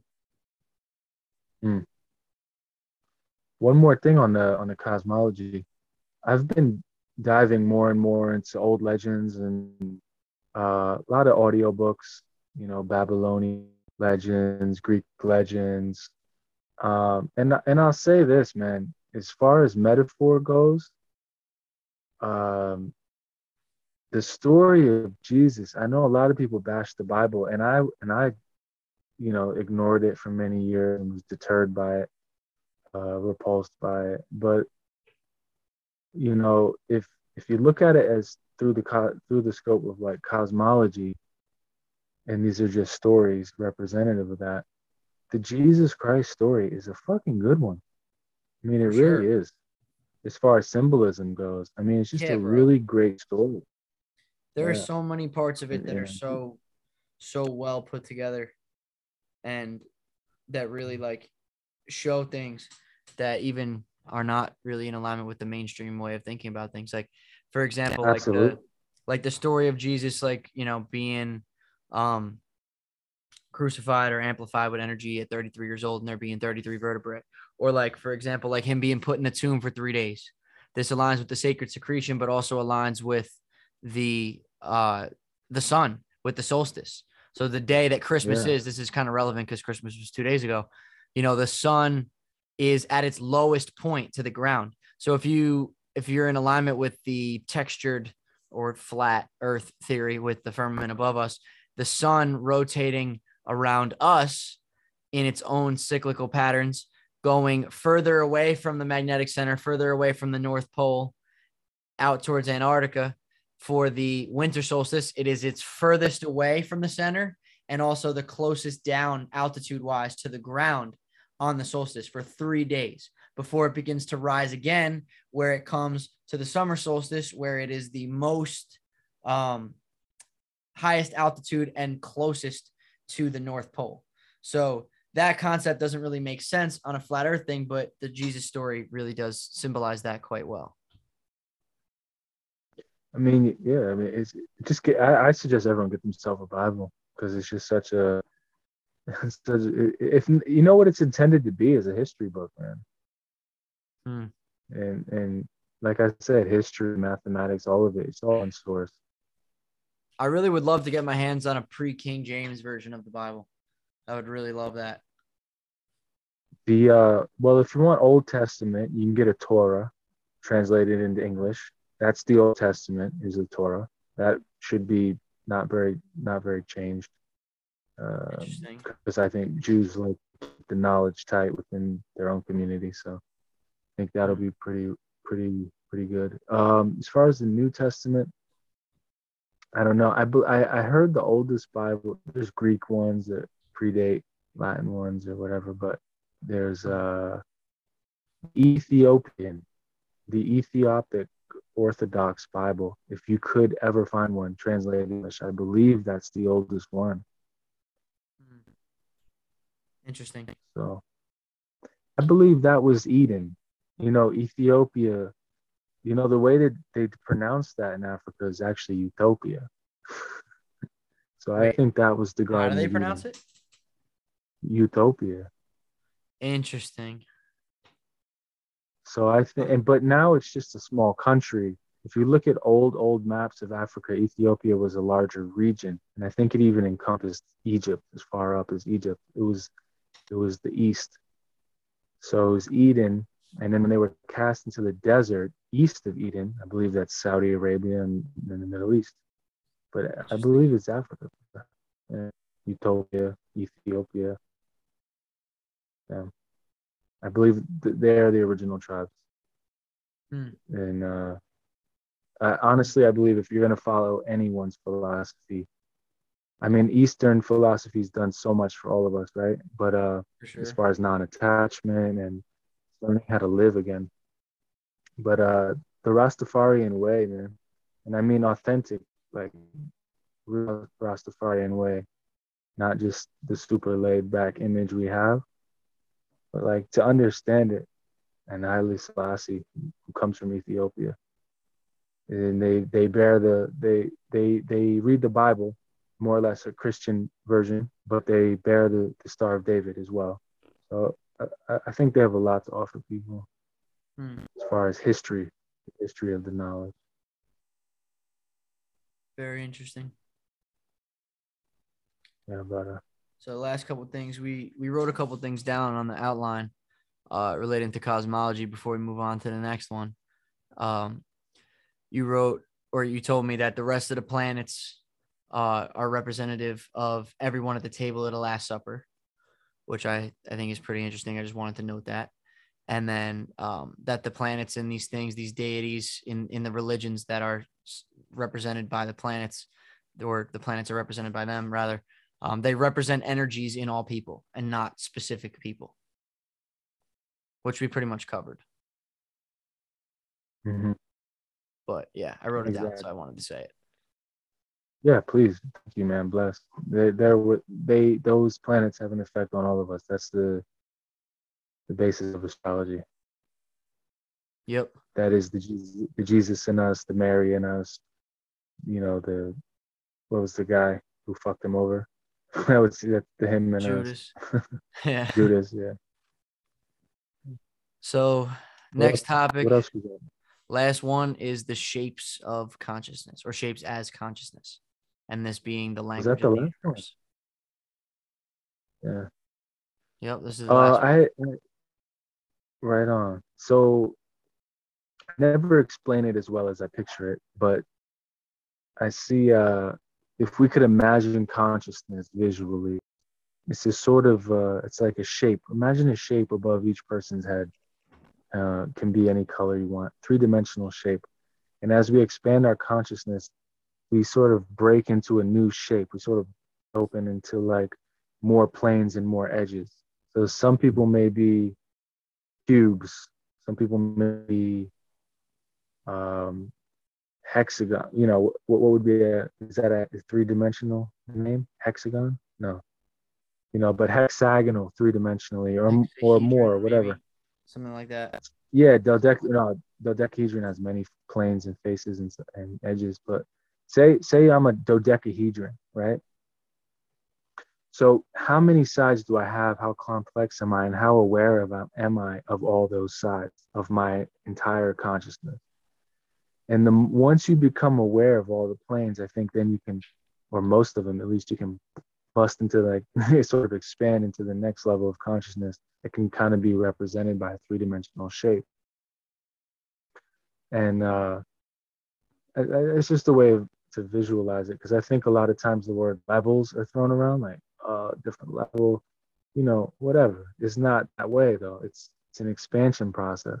It's an awareness thing of all your sides. How many blind spots do you have in your consciousness before you can expand into the next shape?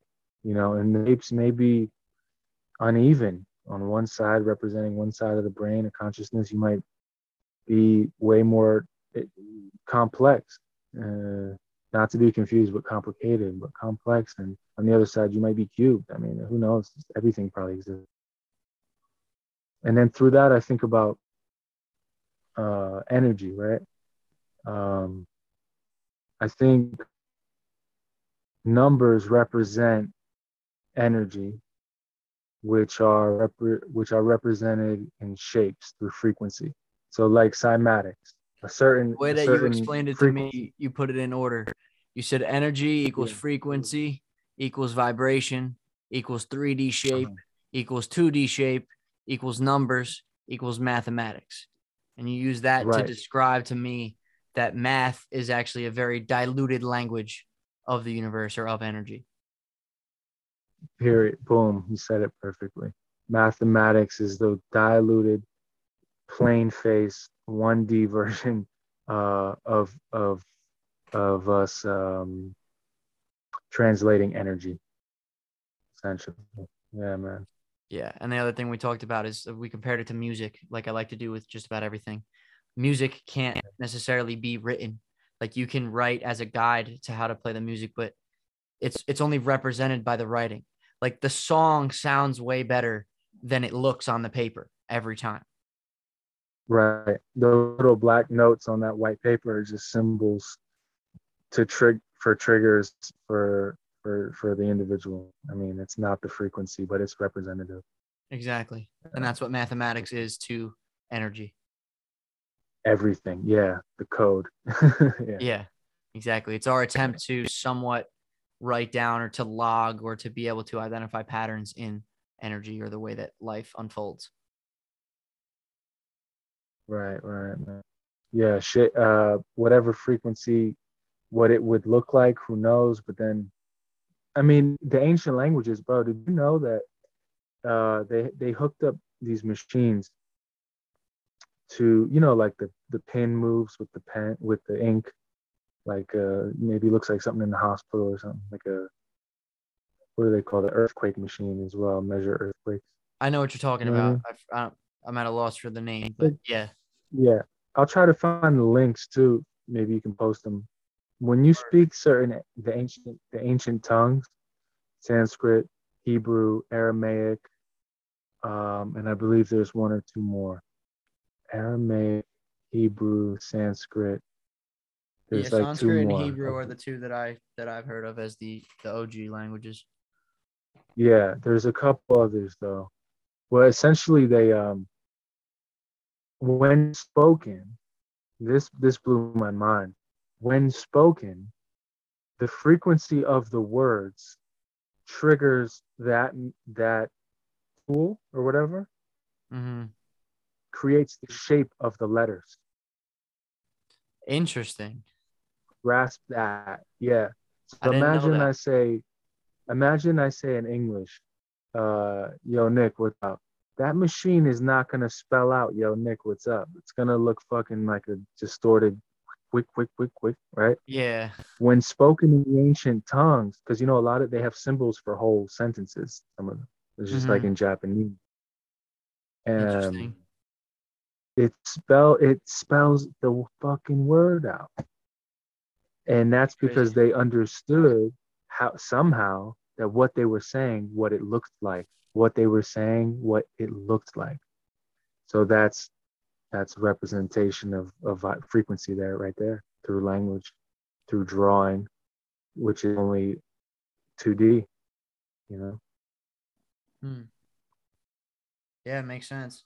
It's almost like they were able to measure that, and then that's how they got the. le- That's like where they got the symbols for the letters. exactly no that's exactly what i think like, The- yeah. i think the sounds sounds came first sense. Yeah. yeah, symbols come later based on what they sound like, or what they look like. I don't know if it's a super intuitive sense or some alien creator knowledge or, or what, but Mm. yeah, bro, they understood that. Yeah. Okay. Some The power. some people from outside Antarctica, some extraterrestrial people, other planets. yeah. I Yeah, I mean, I've heard like some of the can- some of the continents, some of the continents outside of Antarctica. I've I've heard like I've seen like I- I'm so mad. The guy posted a video about it going over like an old map on Instagram, and it showed like continents outside of Antarctica and like where the gates are, like Southwest is South America, and like outside like there being other continents and like the name of the names of the continents were like super interesting. Like Lumeria was a continent. Um, there were a couple other ones where I was like, oh shit, like those words are familiar like as names of like planets or of thing like things that we hear about like Legends. history. Like it's so crazy Yeah, but it Like got fucking deleted and now i can't reference it and i didn't write anything down Oh, bro, I have screenshots. I'll send you of all that stuff. oh dope definitely Yeah, and Lumeria, Atlantis, Hyperborea, all things we've heard, all legend. You know, where smoke there's fire. yeah So yeah and then it's interesting martin kenny martin kenny refers to those as like the other rings of earth or whatever hmm it's those names just such a get thrown trip, around man. Such a trip. yeah Yeah. Who knows? But I, you know what? What I do see though is like super rich people really promoting this, uh, going to space or these big. uh They have like pretty much condos, like a con- apartment buildings, just go underground. You know? Yeah. Have you seen those? Those tours, hmm bunkers. It's a trip, man. It's like, what are they preparing for? Yeah. Right yeah. it makes you think. interesting They're either they're, they're gonna go up there and wait it out, or they're gonna go under and wait it out. But for what? Wait, what out? What's for the What fucking there zombie for? apocalypse when they turn on the microchips yeah, or whatever the fuck they're gonna do. Yeah, there's so I think they have so many different options of game plan that Yeah, knows what play play they're gonna go to in the playbook. But I think they have options, and I think that faith will determine our fate. I think we'll be we'll be just fine, bro. Yeah. I mean, it's not like there's any fear coming out of me or going in me. I feel like no matter what, life serves me exactly what I need, exactly when I need it. So I'm here for all of it. Precisely. Precisely. Bless you, man. Was that all of the topics? That's everything. I know. Is there anything else you can think of you want to touch on? Feels like we've been talking a while. It's been about two hours. Actually, it's, Oh, shit. it's been a little over two hours. Yeah, this is pretty good. I'm pretty content with everything. Anything you want to add? Any other topics that came to mind throughout this conversation that you want to talk about? Anything? Nah, man. I think I touched on everything. Just right. uh just want to drive home the point of humility in this whole thing. Hmm. We got to stay humble so we can receive the knowledge and everything that's meant for us for our highest good, you know. Just staying humble, staying open. Absolutely. Feel that. Great. Last thing to say. 100%. So thank you everybody for listening. Again, this is the Grow Up from the Garden podcast. My name is Nick Caputo here with brother Jay. I hope you guys enjoyed. I trust that you guys all enjoyed the information shared today. Jay, if people want to reach out to you or find you, how do they do that? Uh hit me up on IG, slide in the DM. I'm uh Argus, A R G U S dot friend dot of dot Hermes. I keep it simple and uh but I'm always you can always reach me there. There you go. For anybody who's trying to find anything from me, you can check out the caputomethod.com or you can check out the Linktree, link tree slash grow up from the garden for all the links, all the updated stuff. Check out the mm-hmm. Instagram, grow up from the garden. This podcast, grow up from the garden, is available on Apple Podcasts, Spotify, and YouTube. You can check out my YouTube, the Caputo Method. Check out the Twitter, the Caputo Method. And that's pretty much it. Thank you, everybody, for listening and much love. Aloha. Peace. Aloha, peace, love, love.